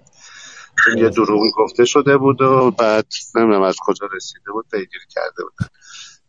اون موقع هم که اتفاق افتاد دولتی نبود شرکت واگذار شده بود. در زمان خصوصی بود این بحث اتفاق افتاده بود. بله. احتمالا در جریان هست طبق قانون تجارت اعضای هیئت مدیره و مدیر عامل پاداشی رو دریافت می‌کنن. منتها خروجیش رو الان میشه تصمیم گیری که چرا این اتفاقات میفته؟ برای اینکه شرکتی با اون عظمت زمین بخوره و مدیریتاش بحث های مختلفی رو داشته باشه عادت دیگه. تو ایران ما از این بحثا داریم. الان مثلا احتمالا اخبارش هم شنیدید دیگه. تو سیز حوزه غذایی اقتصادی کشور الان تمام مدیران سی سال گذشته تامین اجتماعی رو معرفی کردن که اینا تخلف کردن. و واقعا همشون تخلف کردن. این همه دلچرکینی این همه پرونده سازی نمی‌دونم شاید هم کرده باشن ها. ولی خب الان چرا مثلا در چنین شرایطی که بیان همه رو یه لیست بلند بالایی رو بذارن اتفاق بیفته؟ این هم باز برمیگرده به این که دوستانی که تو این حوزه ها وارد میشن یا اهداف خاص دارن یا اینکه علم اونجا رو ندارن که چرا این اتفاقات افتاده؟ تامین اجتماعی یا شسته جایی تکی نیستش که بخوان بجن همه مدیراشون تخلف کرده باشن. اینا برمیگرده به این که یا تنگ نظریم یا خوب نمی‌بینیم یا علمشو نداریم یا منافعی رو داریم که از دست میدیم باید از این طریق به دست بیاریم. اتفاقی که تو حوزه مدیریتی ایران نادر نیست. خیلی اتفاق بله متاسفانه همونطور که میگید متس... این ماجرا شفاف این که مدیر خارجی داشته باشیم یا افراد خارجی رو داشته باشیم استفاده کنیم اینا متاسفانه بحثی است که شعارا مونده. استفاده از علم دیگران هم همه جا جایز بوده و هست. متا ما همیشه میگیم آقا یه نفر خارجی باشه حتما جاسوس در میاد یا مسائل آنچنانی که بالاخره اتفاقات بعدی هم افتاده که باعث شده که ذهنیت ها منفی شده به این مسئله. آیه فیلسی این که الان ما همین نخبه های فعلی خارجی که نگیریم هیچ همین وضعیت فعلی موجود و چیکار باید کرد؟ بالاخره این افزایش هزینه این نخبه ای که داره میره رو حالا میگم ایراد کار اینه که تو سازمان ها ما متاسفانه فرهنگ سازمانی تو لایه کارشناسان هم نداریم. یکی که حقوق بیشتر می‌گیره یا عددش بیشتر میشه البته عمده مشکل خاطر اینه که سه سالاری هم این اتفاق نمیفته دیگه. می‌دونیم خیلی از آیه آیه افتاده. ببینید دیگه از این بحثا گذشته یه اصلاح ساختار سنگینی رو کشور نیاز داره. حتی تو بحث خصوصیش هم الان ما داریم که خیلی جا اتفاق میفته که واقعا افراد بر اساس شایسته سالاری انتخاب نمیشن. بیشتر خانوادگی میشه قومیتی میشه و و و الی آخر. این تا زمانی که این اصلاح نشه همین وضعیت رو خواهیم داشت حالا وضع خصوصی خیلی بهتر از سیستم دولتی. بله. ولی سیستم دولتی عملا جناهبندی تایف سالاری و آخرین مباحث هست. و وقتی شما در مقابل یه مثلا من من نوعی در مورد این بحثا سوال سوالات بچه ما نمی‌تونم جواب بدم. سوالاتی بعضی موقع می‌کنن که جواب نداره. و بالاخره تاثیر منفی می‌ذاره تو ذهن افراد. از کردم تا زمان که اصلاح ساختار نشه دولت جایگاهش رو جایگاه نظارتیش رو حاکمیتیش رو نداشته باشه تو اجرا دخالت کنی بهتر از این نفر شد. بسیار همالی آقا این نکته ای هم که در مورد آقای تقی پول گفتید که نصف پاداش شما رو خرج کردن برای خبرگزاری فارس که اون خبر برن جذاب بود. مثلا آقای تقی پول رو بشناسن. آقای تقی پول الان نماینده مجلس شورای اسلامی هستن و عملا رئیس کارگروه اون طرح جذاب سیانت که داره دنبال میشه شناختی که پور داشتم این نبود های فیزی نمی‌دونم چی شد این چند ساله. ایشون یه ذره موضعش رو عجیب عوض کرد. یعنی به سمتی که من تعجب می‌کنم که اصلا چجوری اومدن گرفتن این ریاست کارگروه طرح سیانت رو که خود حالا در مورد خودش جذاب در آینده نزدیک حالا مقدار جلوتر برن حضرات ایشون خیلی ایشون به شدت از طرح سیانت دفاع می‌کردن. آره دقیقا. برای خودم تعجب می‌کنم. چرا؟ من شناختی که داشتم از ایشون حالا می‌دونی که من ایشون از اولم ایشون از اولم مخالف این مباحث بود حتی موقع چه 128 ما پیگیری می‌کردیم که هست بشه مصاحبهش هست می‌تونید تو اینترنت پیداش کنید. اومد گفت شما می‌خواید فیلم های پرن تو کشور را بندازید. من اجازه نخواهم داشت نخواهم داد. چین دیدگاهی رو دارن ایشون؟ جدی؟ آقا ما مصاحبه اینجوری باش کردیم. حالا من یه دوست صمیمی داشتن یه زمانی. ایشون یه دوست صمیمی داشتن یه زمانی نماینده مجلس بود. زمان های خاتمی بود از آقای معتمدی سوال کرده بود در رابطه با عمل کرده ما که در آذربایجان شرقی بودیم. خب. بعد سوال این بود که چرا رفتن تو روستاها به خونه ها تلفن دادن و فرهنگ غربی رو به روستاها بردن؟ عجب. سیانت در مقابل این حرفا چیزی نیستش. والا. چی بگم؟ یه چیزایی رو نمیشه گفت که همه می‌دونیم متاسفانه. من که حالا در هر صد بالاخره در کشوری زندگی می‌کنیم که عقاید متفاوت و متعدد هستش و باید همه اینا رو ببینیم و تحملش کنیم. بحث بحثی است که تو جامعه هست دیگه نمیشه که کتمان کرد. آره اختلاف نظر رو به قول دوستان همه باید بپذیریم ولی یه جوری نشه نظر خودمون رو تحمیل بکنیم. که متاسفانه حالا یه بخش از کار من بالاخره اتفاقاتی است که میفته. در همین طرح سیانت هر کسی یه دیدگاهی داره. من معتقدم طرحی بود که موساد طراحی کرد در اومدن در کشورهای حوزه خلیج فارس شرکت هایی رو تشکیل دادن. تو بوگ و کرنا کوبیدن در حالی که اتفاقی نیفتاده بود. خیلی ها رو نگران کردن بلند شدن رفتن با اونا همکاری کنن مهم. اینم نکته ای. حالا انشالله پس مشخصه تو حوزه سیانت حرف واسه گفتن زیاد دارید. ما در آینده نزدیک یه برنامه روی این موضوع داریم. خدمت شما مزاحم میشیم آقای فیضی هستیم قربون خدمتتون ایشالله شب خوبی را داشته باشید. خواهش می‌کنم. دوستانی هم که تحمل کردن عرایز ما را شنیدن ایشالله شاد و خرم و سلامت باشند پیشا پیش عیدم تبریک عرض می‌کنیم خدمتتون. شبتون خوش. شب شما هم بخیر. ممنون که کنار ما بودید. براتون آرزو سلامتی داریم. ما هر وقت با شما صحبت می‌کنیم لذت می‌بریم. آقای فیضی بالاخره سابقه دوستی من شما به 15 16 سال داره می‌رسه حداقل. انشالله که هر جا که هستی سالم و بهروز و پایدار باشید. خب من ممنون موفق باشید. خواهش کنم شبتون بخیر. خداحافظ. کنار خودمون آقای. شکرانی عزیز رو داریم. مدیرعامل گروه دادهورز جویا رو در حوزه مدل مهاجرت و کارهایی که شرکت های خصوصی باید انجام بدن. ایشون هم گفتم من نکاتی رو دارم بد نیست بیام روی خط. ما هم استقبال کردیم خدمت ایشون هستیم. آقای شکرانی سلام ارادت. خدمت شما هستیم. من چون حقیقتش سال 79 اه، تز فوق لیسانسم روی مهاجرت بود و مدل مهاجرت رو در آوردم. تا آخرین باری هم که دیدم روی اینترنت بعد از من هنوز کسی روی مدل مهاجرت ایرانیان کار نکرده. واقعا داستان اینه که به هر صورت این قضیه هست کاری هم به جمهوری اسلامی نداره. قضیه مهاجرت عملا از سال 1351 با رشد اقتصادی که زمان شاه پیش اومد آغاز میشه. مشخصا بعد تو زمان جنگ رشد پیدا می‌کنه.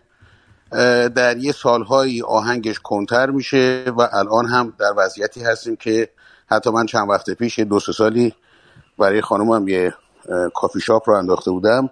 دو تا از باریستاهای ما رفتن مهاجرت کردن.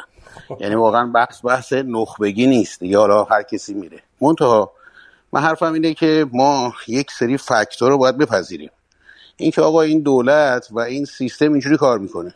طرف هم شهرداره هم پزشک هسته‌ایه هم خلبانه هم نمی‌دونم چه می‌دونم دفاع ملیه هم همه چی هست. آره این, این, وضعیت خوب هست. ولی واقعا تاریخ این کشور و آینده این کشور یخه منو خواهد گرفت. می‌دونی؟ خود آقای فیضی آقای خلج آقای اسلامی و همه این دوستان رو. ما به عنوان کسایی که در زمانی زندگی کردیم که می‌دونستیم و می‌تونستیم یه کارایی بکنیم. اینکه آقا اینجوریه رو و اینکه ما بشینیم که حالا اکسترنال environment در واقع و اون محیط بیرونی که ما داریم بهش کار می‌کنیم اصلاح بشود که البته باید بشود. ولی واقعا باید با تمام قوا باید کار بکنیم و یه سری کارا رو ما می‌تونیم در ایران انجام بدیم. همین هفته پیش من داشتم یه کتابی رو میخوندم در رابطه با یک چیز جدیدی مطرح شده در دنیا به نام CJO یا Chief Joy Officer. در واقع چی میگن؟ به اون شادابی محیط کار در واقع توجه ویژه میشه.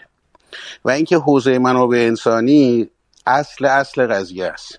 اینکه ما بیایم مثلا یه خانم معمولا کم تجربه رو بذاریم توی این حوزه چهار تا از همین درس های MBA و نمی‌دونم این DBA و این حرفا رو چاشنی کار بکنیم این همون اشکالیه که در واقع الان در حال حاضر در کشور به خصوص تو وضعیت ما داره ایجاد میشه و اگر این شادابی رو ما بتونیم توی محیط کار مثلا ایجاد بکنیم مسائل حقوقی مسائل چی میگن؟ چسبندگی اون ریتنشن نگهداری در واقع بچه هامون وضعیتمون خیلی بهتر میشه. مشخصا کار بسیار بسیار پیچیده ای داریم. کار آسونی نیست. ولی حداقل من خودم به شخصی تو شرکت جویا حدودا 6 ساله که کار کردیم ضریب چسبندگیمون توی 6 سال گذشته 91 درصد بوده. مهاجرت شاید در حد مهاجرت به خارج از کشور در حد سه نفر بوده. مواردی بوده که در واقع کیسشون حل شده ولی این کار رو نکردن و ترجیح دادن که در واقع تو محیط شرکت بمونن. این رو باید چی میگن؟ مدونش بکنیم. این رو باید شرکت ها باید روش کار بکنن. بین هم این تبادل رو داشته باشیم که بتونیم این رو پیادهش بکنیم. از طرف دیگه در رابطه با اینکه به هر شکل چون همین دولت با همین میزان ناکارایی یه جاهای خودش می‌دونه که سوادش نمی‌رسه. و ما باید تو همون جاها باید حضور داشته باشیم. یعنی در واقع باید قانعشون کنیم که همینطوری چه می‌دونم اگه دارن در رابطه با واردات رنگ و چادر نماز و نمی‌دونم هر چیزی صحبت می‌کنن به کامپیوتر و به حوزه آیتی و تلکامیونیکیشن رسید این باید نفر متخصص اونجا باشه. بهترین محوا هم بهترین محوا هم برای اون نفر متخصص خود نظام سنفی رایانه ای هست که در واقع همه طیف رو از نرم افزاری از سخت افزاری از کسب و کارهای اینترنتی از استارتاپ همه رو موجود داره و همه هم در واقع افرادی هستن که در حوزه خودشون کاملا مسلطن. اگر ما بتونیم به این نقطه برسیم می‌تونیم خیلی از مسائل حوزه رو حلش کنیم. مسائل کلان ملی هم که بالاخره مملکت رهبر داره رئیس جمهور داره مجلس داره. و به هر شکل داره به حالا با هر ترتیبی کارش رو انجام میده اونجا ما خیلی توانی نداریم. ولی حداقل در حوزه خودمون می‌تونیم این اصلاحات رو انجام بدیم.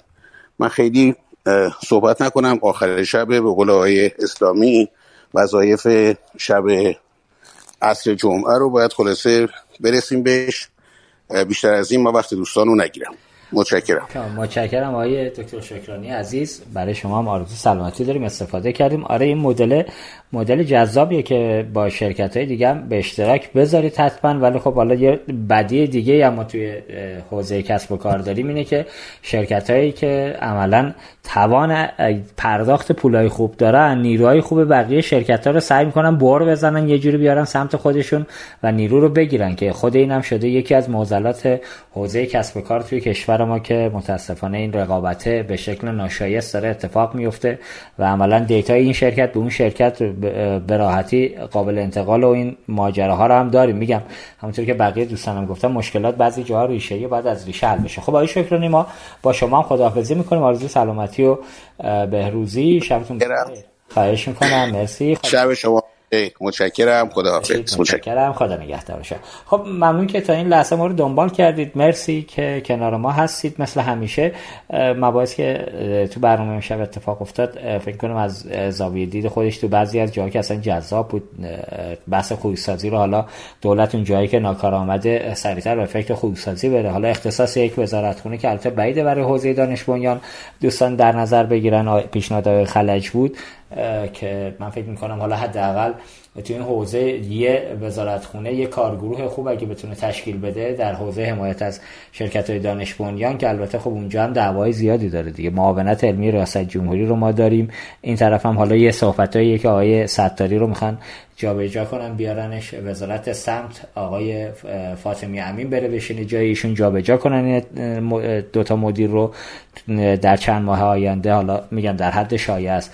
بحث مهمی که حالا آقای میردامادی عزیز اشاره کردن به نظر من خود اینم نکته خیلی مهمیه که بحث آموزش مدیران هستش که این خیلی متاسفانه تو کشور ما مرسوم نیست که مدیرانی که میان تو جایگاه مختلف قرار می‌گیرن. حالا جدای اینکه دانش و تحصیلات اون حوزه رو باید داشته باشن انتخابات متاسفانه یه جایی می‌بینیم سیاسی میفته و عملا مدیر میاد میشینه تو جایگاهی که نه رشتهش بوده نه تحصیل کرده نه تجربه کاری داره. وقتی هم که میشینه حداقل تلاش هم نمی‌کنه که آقا اون حوزه‌ای که من مسئولیت رو به گردن گرفتم می‌دونم من بلد نیستم نمیره یاد بگیره نمیاد از مدیران توانمندی که تو اون حوزه یا کارشناسان یا نخبهایی که هستن به عنوان مشاور استفاده بکنه که اینم خودش درد بزرگه بالاخره. ما جایی که بلد نیستیم بالاخره مدیر قرار نیست همه چی رو بلد باشه. این چیز طبیعیه.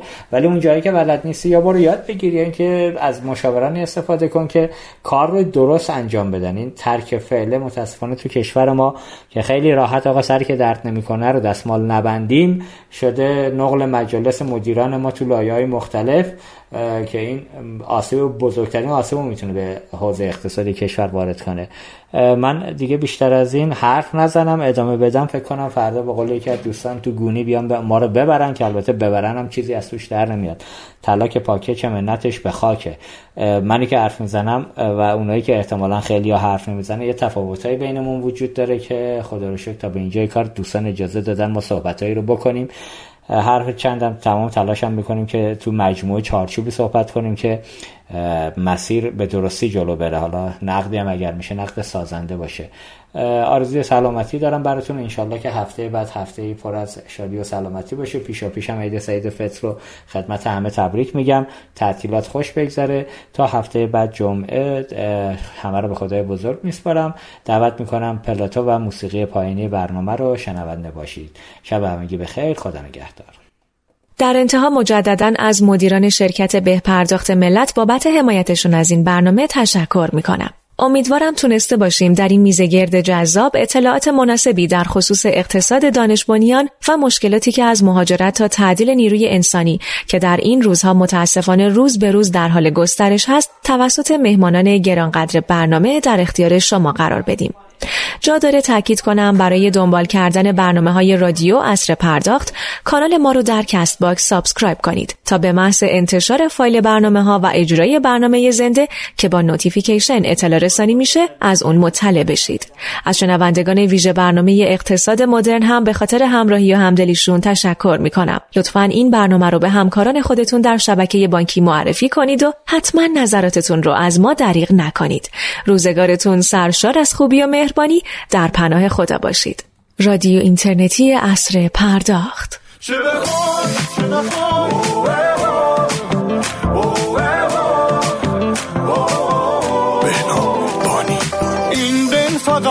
جای تو گوشم به حرفای تو قلبم تو دستای تو عشقم.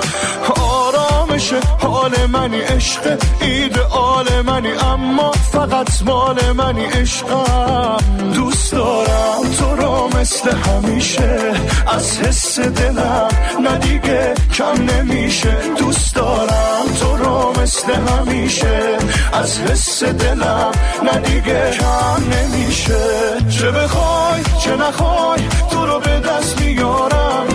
چه بخوای چه نخوای به تو علاقه دارم. خودتو برسون به دل بیقرارم. آخه من تو رو دوست دارم.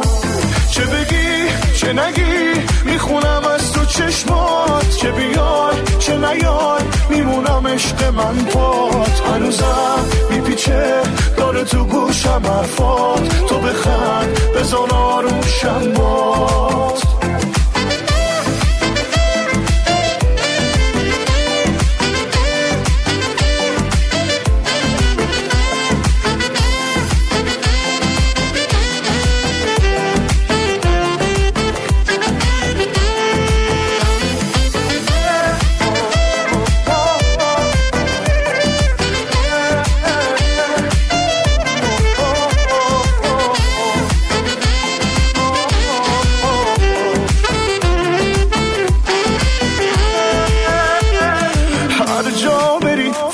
تو هم من عاشق روی تو هم عاشق شدم. پای خودم اصلا. میخندی میخنده دلم اما بمون. بند دلم از قصه دل کنده دلم اصلا. دوست دارم تو رو مثل همیشه. از حس دلم ندیگه کم نمیشه. دوست دارم تو رو مثل همیشه. از حس دلم ندیگه کم نمیشه. چه نخوای؟ تو رو به دست میارم. چه بخوای؟ چه نخوای؟ به تو علاقه دارم. خودتو برسون به دل بیقرارم. آخه من تو رو دوست دارم. چه بگی چه نگی؟ می‌خونم از تو چشمات. چه بیان چه نیان. میمونم عشق من باد هنوزم میپیچه داره تو گوشم حرفات تو بخند بزن آروم حامد